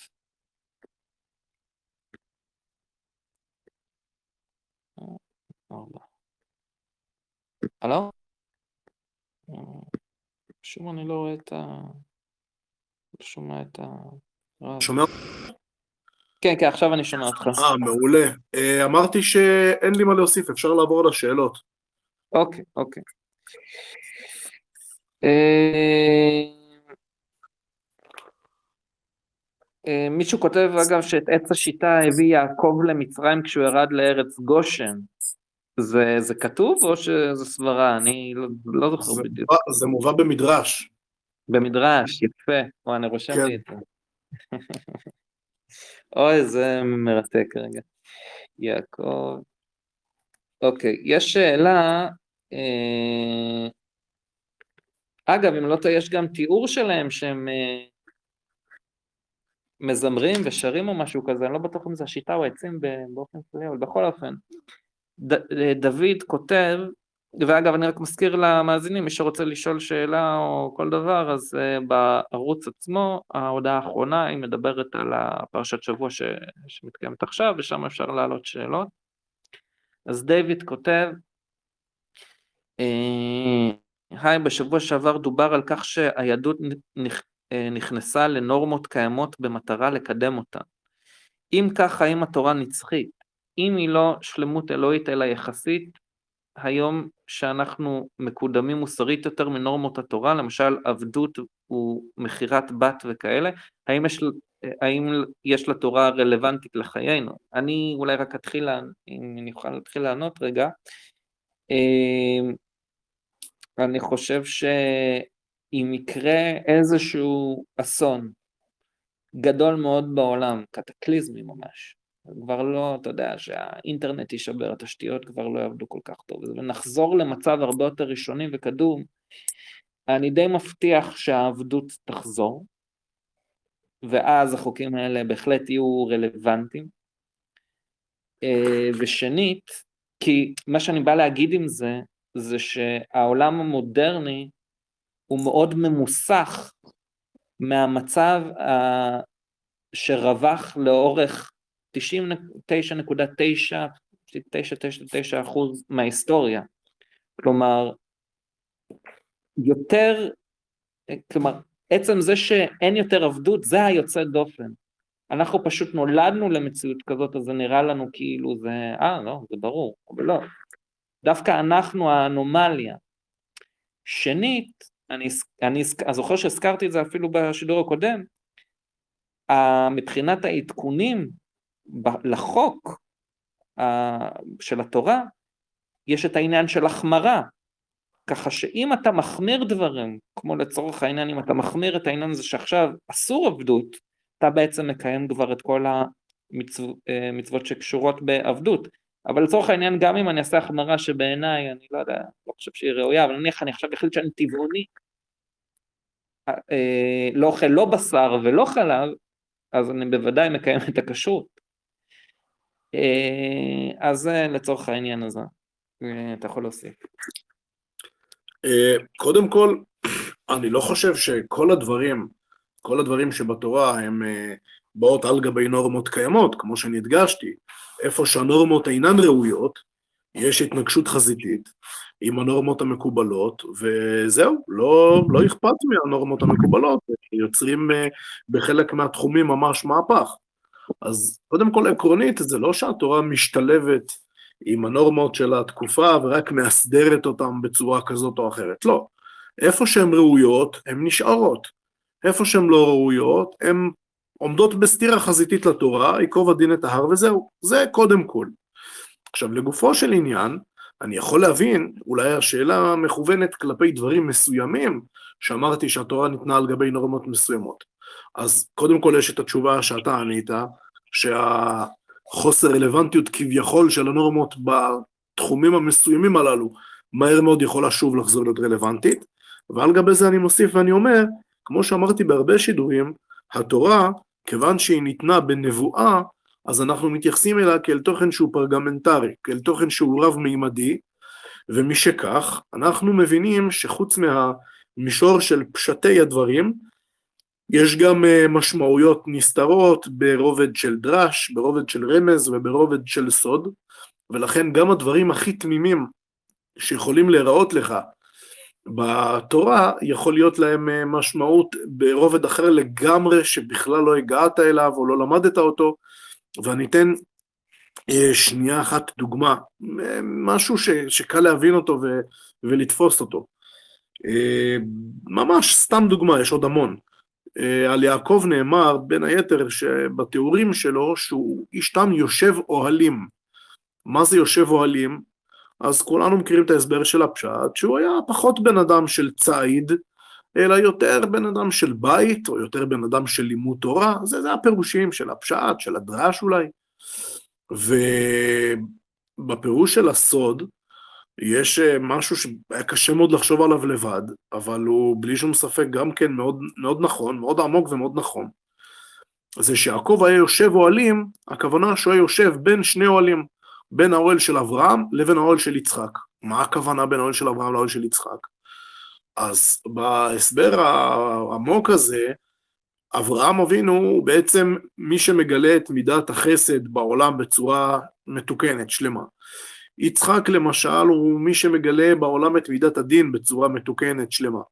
ויעקב, הוא בעצם יש לו את, ה, את הכוח הכפול הזה, גם את המידה של הסבא וגם את המידה של אבא, והוא יודע לשלב אותם, זה נקרא מידת הרחמים או מידת התפארת, ולפי ההסבר הזה יש המון דברים מאוד מעניינים שמוסברים, למשל למה ליעקב יש שני שמות, גם יעקב וגם ישראל, כי יש בו שני צדדים, גם צד של אבא, גם צד של הסבא, מובן למה הוא מתחתן עם שתי נשים, יש לו גם את הצד של האבא, גם את הצד של הסבא, ועוד כל מיני דברים אחרים ש, ש, שמוסברים ב, בשיטה הזאת. כלומר, בדוגמה הספציפית הזאת שעכשיו הבאתי, אני בעצם מראה לך איך, איך משהו שאתה יכול להבין אותו אך ורק ברובד מסוים, הוא מקבל משמעות חדשה לגמרי, למשל ברובד של סוד. אז אם אני חוזר לשאלה שלך, חוץ מהתשובה של לאד, שאני חושב שהיא תשובה נכונה מאוד, במישור אחר גם, אפשר לומר שגם הדברים שנראים לך כאילו שהנורמות שלנו היום הן מתקדמות יותר מהנורמות של תקופת התורה, אז אם כן, מה התורה באה וחידשה לי? אני אומר, זאת שאלה שיכולה להישאל אך ורק ברובד הפשט, אבל אני אומר, בעקבות דברי חז"ל וכל חכמי ישראל וכל הדורות, שדברים שהם ניתנים בנבואה הם דברים שהם רב-מימדיים, ולכן יש להם רובדים נוספים שהם רלוונטיים תמיד.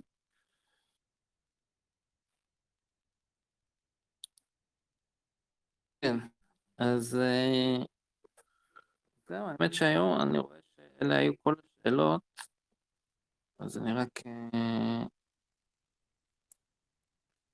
רגע, אז שוב, רק אם מישהו, יש לו עוד איזה שאלה או משהו, אתם יכולים לכתוב את זה בערוץ. אה, לא, אז עלינו על הכל. אמ, הנה מישהו רושם אני רואה. אה, אגב, הזכרתי קודם את אה, גריבלדי וה... והשיטה, אז אה, אני נזכר עכשיו שזה מעניין, לא רק ש... זה לא היה האמת שזה מצחיק, הוא, הוא לא רק אה, אה, אמר שיקברו אותו עם זה, אלא אם לא טועה, הוא אמר אפילו שישרפו את עצי השיטה. הרי הוא היה יותר מצרי, אז שישרפו אותו עם כל עצי השיטה, אני מעריך שבלוויה שלו זה היה מעניין מאוד. אה, בכל אופן, אה, ארי, ארי כותב, אם אפשר להרחיב על בית המקדש השלישי. אה, צריך, אני חושב, המון זמן לכשעצמו. אני אגיד אבל בקיצור, כן, יש איזה שהם הבדלים בין המבנה של בית ראשון ובית שני לבין התיאורים של בית המקדש השלישי. יש אה, כל מיני שאלות אה, גם אה, טכניות מעניינות לגבי האם אנחנו נבנה אותו, שהוא ירד מהשמיים, שזה לכאורה מחלוקת רמב"ם ורש"י, אבל הרמח"ל בספרו משכני עליון יישב בין השיטות, ואמר שכל אחד דיבר על משהו אחר, רש"י דיבר, נקרא לזה ככה, על, ה, על הרמה הרוחנית של בית המקדש, נקרא לזה האידאה של בית המקדש, שהיא תרד מהשמיים, והרמב"ם דיבר מי שבפועל יבנה אותו, אז זה למשל היבט שני, היבט נוסף זה מי אמור לבנות אותו, אנחנו בצורה ספונטנית, או דווקא המלך המשיח, שככה למשל פוסק הרמב"ם, שזה דווקא אה, אה, בית המקדש. עכשיו תראה, בעיקרון התנ"ך כולו, שמדבר על אחרית הימים, אז אה, אחרית, אפשר לבוא ולהגיד על חלק מהנבואות שמדברות על בית שני, אבל זה כמובן מופרך, כי קודם כל בית שני הוא לא אחרית הימים. ודבר שני, התיאור של, ה, של התנ"ך באותן נבואות, הוא מדבר על מצב שמעולם לא התקיים, לא רק בבית שני, לא התקיים מעולם. אני אתן לך דוגמה, למשל, אחד הפרקים הכי מפורסמים של אחרית הימים, פרק ב' בישעיה. אז הוא אומר שמה שבאחרית הימים יהיה נכון הר בית השם בראש הערים וכולי, והלכו עמים רבים ואמרו לכו ונעלה אל הר השם וכולי, ויורנו מדרכיו ונלכה ברכותיו, כי מציון תצא תורה ודבר אדוני מירושלים. ואז מה המשך שם כתוב? וכיתתו חרבותם לעיתים וחניתותיהם למזמרות. מתי בהיסטוריה אי פעם היה דבר כזה? אה, כן, וההמשך כתוב, לא יישא גוי אל גוי חרב ולא ילמדו עוד מלחמה. מתי אי פעם היה, בטח לא בבית שני, אבל מעולם לא היה דבר כזה שאין יותר מלחמות בין הגויים, ולכן בעצם הנבואה הזאת היא ועוד הרבה מאוד אה, אה, תיאורים של נביאים אחרים, הם בעצם אה, אה, תיאורים שאנחנו מבינים אותם ומוכרח להבין אותם, שמדברים על בית שלישי. וגם ביחזקאל, מה שלפעמים אה, דנים, האם הוא על בית שני או על בית שלישי, שוב אני אומר, בפשטות, אני אומר בפשטות כי יש בזה כל מיני פרטים, אבל בפשטות, גם התיאורים של יחזקאל, פרק מ' ואילך, זה גם כן אה, מבנה של אה, בית המקדש השלישי. אז טוב, זה נושא קצת ארוך, אבל ניסיתי ככה בנקודות קטנות לתת גם את מי יבנה אותו, איך יבנה אותו ומה המקורות המרכזיים שלו בתנ"ך, אבל יש עוד הרבה פרטים שלא התייחסתי אליהם עדיין. בסדר, אני... ואני רואה שאין עוד שאלות. רגע, כן, אני בחוץ. לא הסתכלתי עליו. כן, זהו, אני רואה שאין עוד שאלות. אמ, עוד... אה, זה, אני גם, אין אני לא רואה שיש לי עוד מה להוסיף. אה, וגם קליינבום, אני רואה להצטרף אלינו היום. אה, אז זהו, אני חושב. אם יש לך אולי מה להוסיף, אז נוכל אולי לסיים עם זה, או אם יש לך אולי להוסיף על דברים שאמרתי, זה גם. אה, כן, אני מסכים שבהחלט העניין הזה של העצי שיטים זה דבר מאוד מאוד מעניין, שבכל מיני מקורות הוא מתקשר גם לכל מיני רבדים שלא היינו מצפים אולי לגבי השיטים. יש מקורות שמצביעים על הקשר בין שיטים לבין שטות, אין אדם חוטא אלא אם כן נכנסה ברוח שטות, והחטא של בנות מדיין הייתה בשיטים, בחסידות יש ממש הרבה אה, רבדים מאוד מאוד אה, עמוקים של המושג הזה של עצי שיטים, ובאמת אה, דברים ששווה אולי פעם להקדיש להם אה, נושא בפני עצמו, אולי באמת כשנגיע לבנות מדיין בשיטים, כמו שאמרת. כן, כן, זה, זה מרתק. אני רק אולי אני אוסיף האמת, אני לא חושב שאמרתי את זה, אמרתי... אה, אגב, זה עוד הבדל בין האילומינטי לבונים החופשיים. הבונים החופשיים מתעניינים באמת בבית המקדש, האילומינטי זה לא, זה לא מעניין אותם בכלל. אה, אחד הדברים ש... אה, כמו שאמרתי, כאילו במיתוס שלהם שהם מאמינים שממשיכי המסורת של בונה בית המקדש חירם אביב, אז הם טוענים במסורת שלהם שכשהוא מת, כמו סייריס, גדל על הגופה שלו עץ השיטה, זה מעניין כי לפני כמה שנים, יותר מעשור אולי אפילו, הם מימנו מחקר אה, על בעצם החומר אה, הפעיל בעץ השיטה, מה שהזכרתי קודם, שנקרא DMT. ובאמת אה, מי שרוצה לקרוא, זה מחקר רציני, זאת אומרת זה לא איזה מחקר פסואדו מדעי כזה, זה שיצר אותו דוקטור ריק סטרסמן, הוא מעניין מישהו. וזה, והוא קרא לספר שהוא כתב על המחקר הזה אגב, DMT, The Spirit Molecule, מולקולת הנשמה באיזשהו מקום, אה, או מולקולת הרוח, במובן דומה בעצם, במובן של משהו שכאילו תחושה של משהו שהוא נצחי יותר מאשר הגוף המתכלה.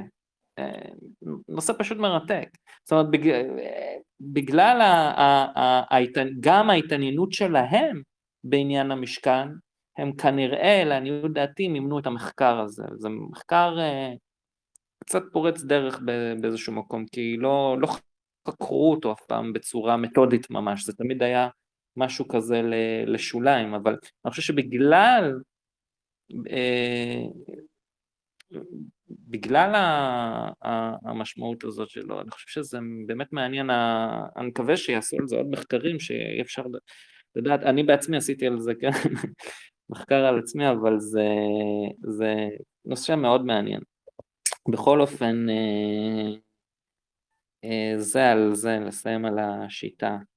אז uh, הנה, כן, מישהו שם כאן את ה... כן, כן, מישהו שם את התמונה של הספר DMT, The Spirit Molecule של ריק סטרסמן, A Doctor's Revolutionary Research into the Biology of Near Death and Mystical Experiences. אגב, הספר שהוא כתב אחרי זה, הוא ספר התפכחות שלו מכל המיסטיקה המזרחית והבודהיזם וכל הדברים האלה, והתעניינות בכתבי המקרא ובספרי הנביאים אה, ברוח המחקר, והוא בכלל הוא מגיע, כן, מחקר כאילו של אה, רפואה, נוירולוגיה ודברים כאלה, אבל זה גרם לו להתחיל להתעניין בעצם בתורה, והוא כתב ספר ב...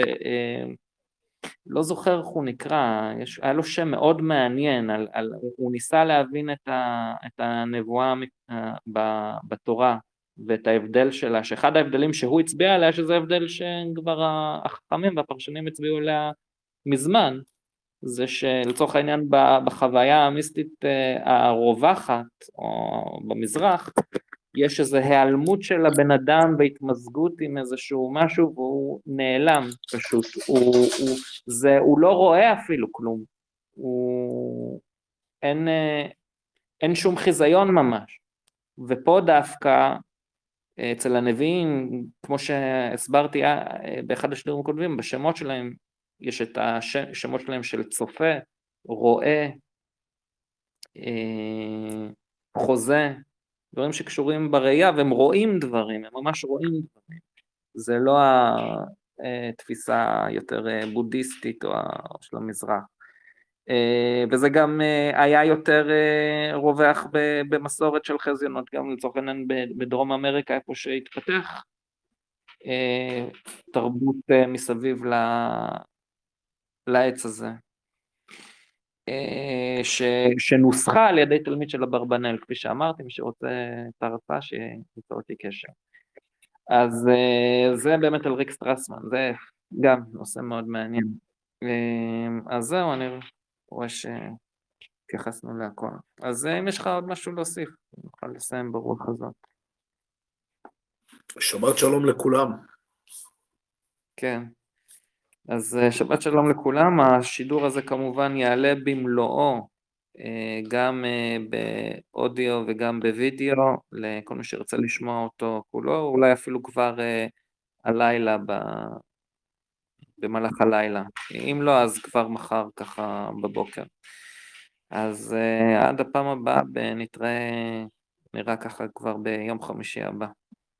אז להתראות ושבת שלום. שבת שלום.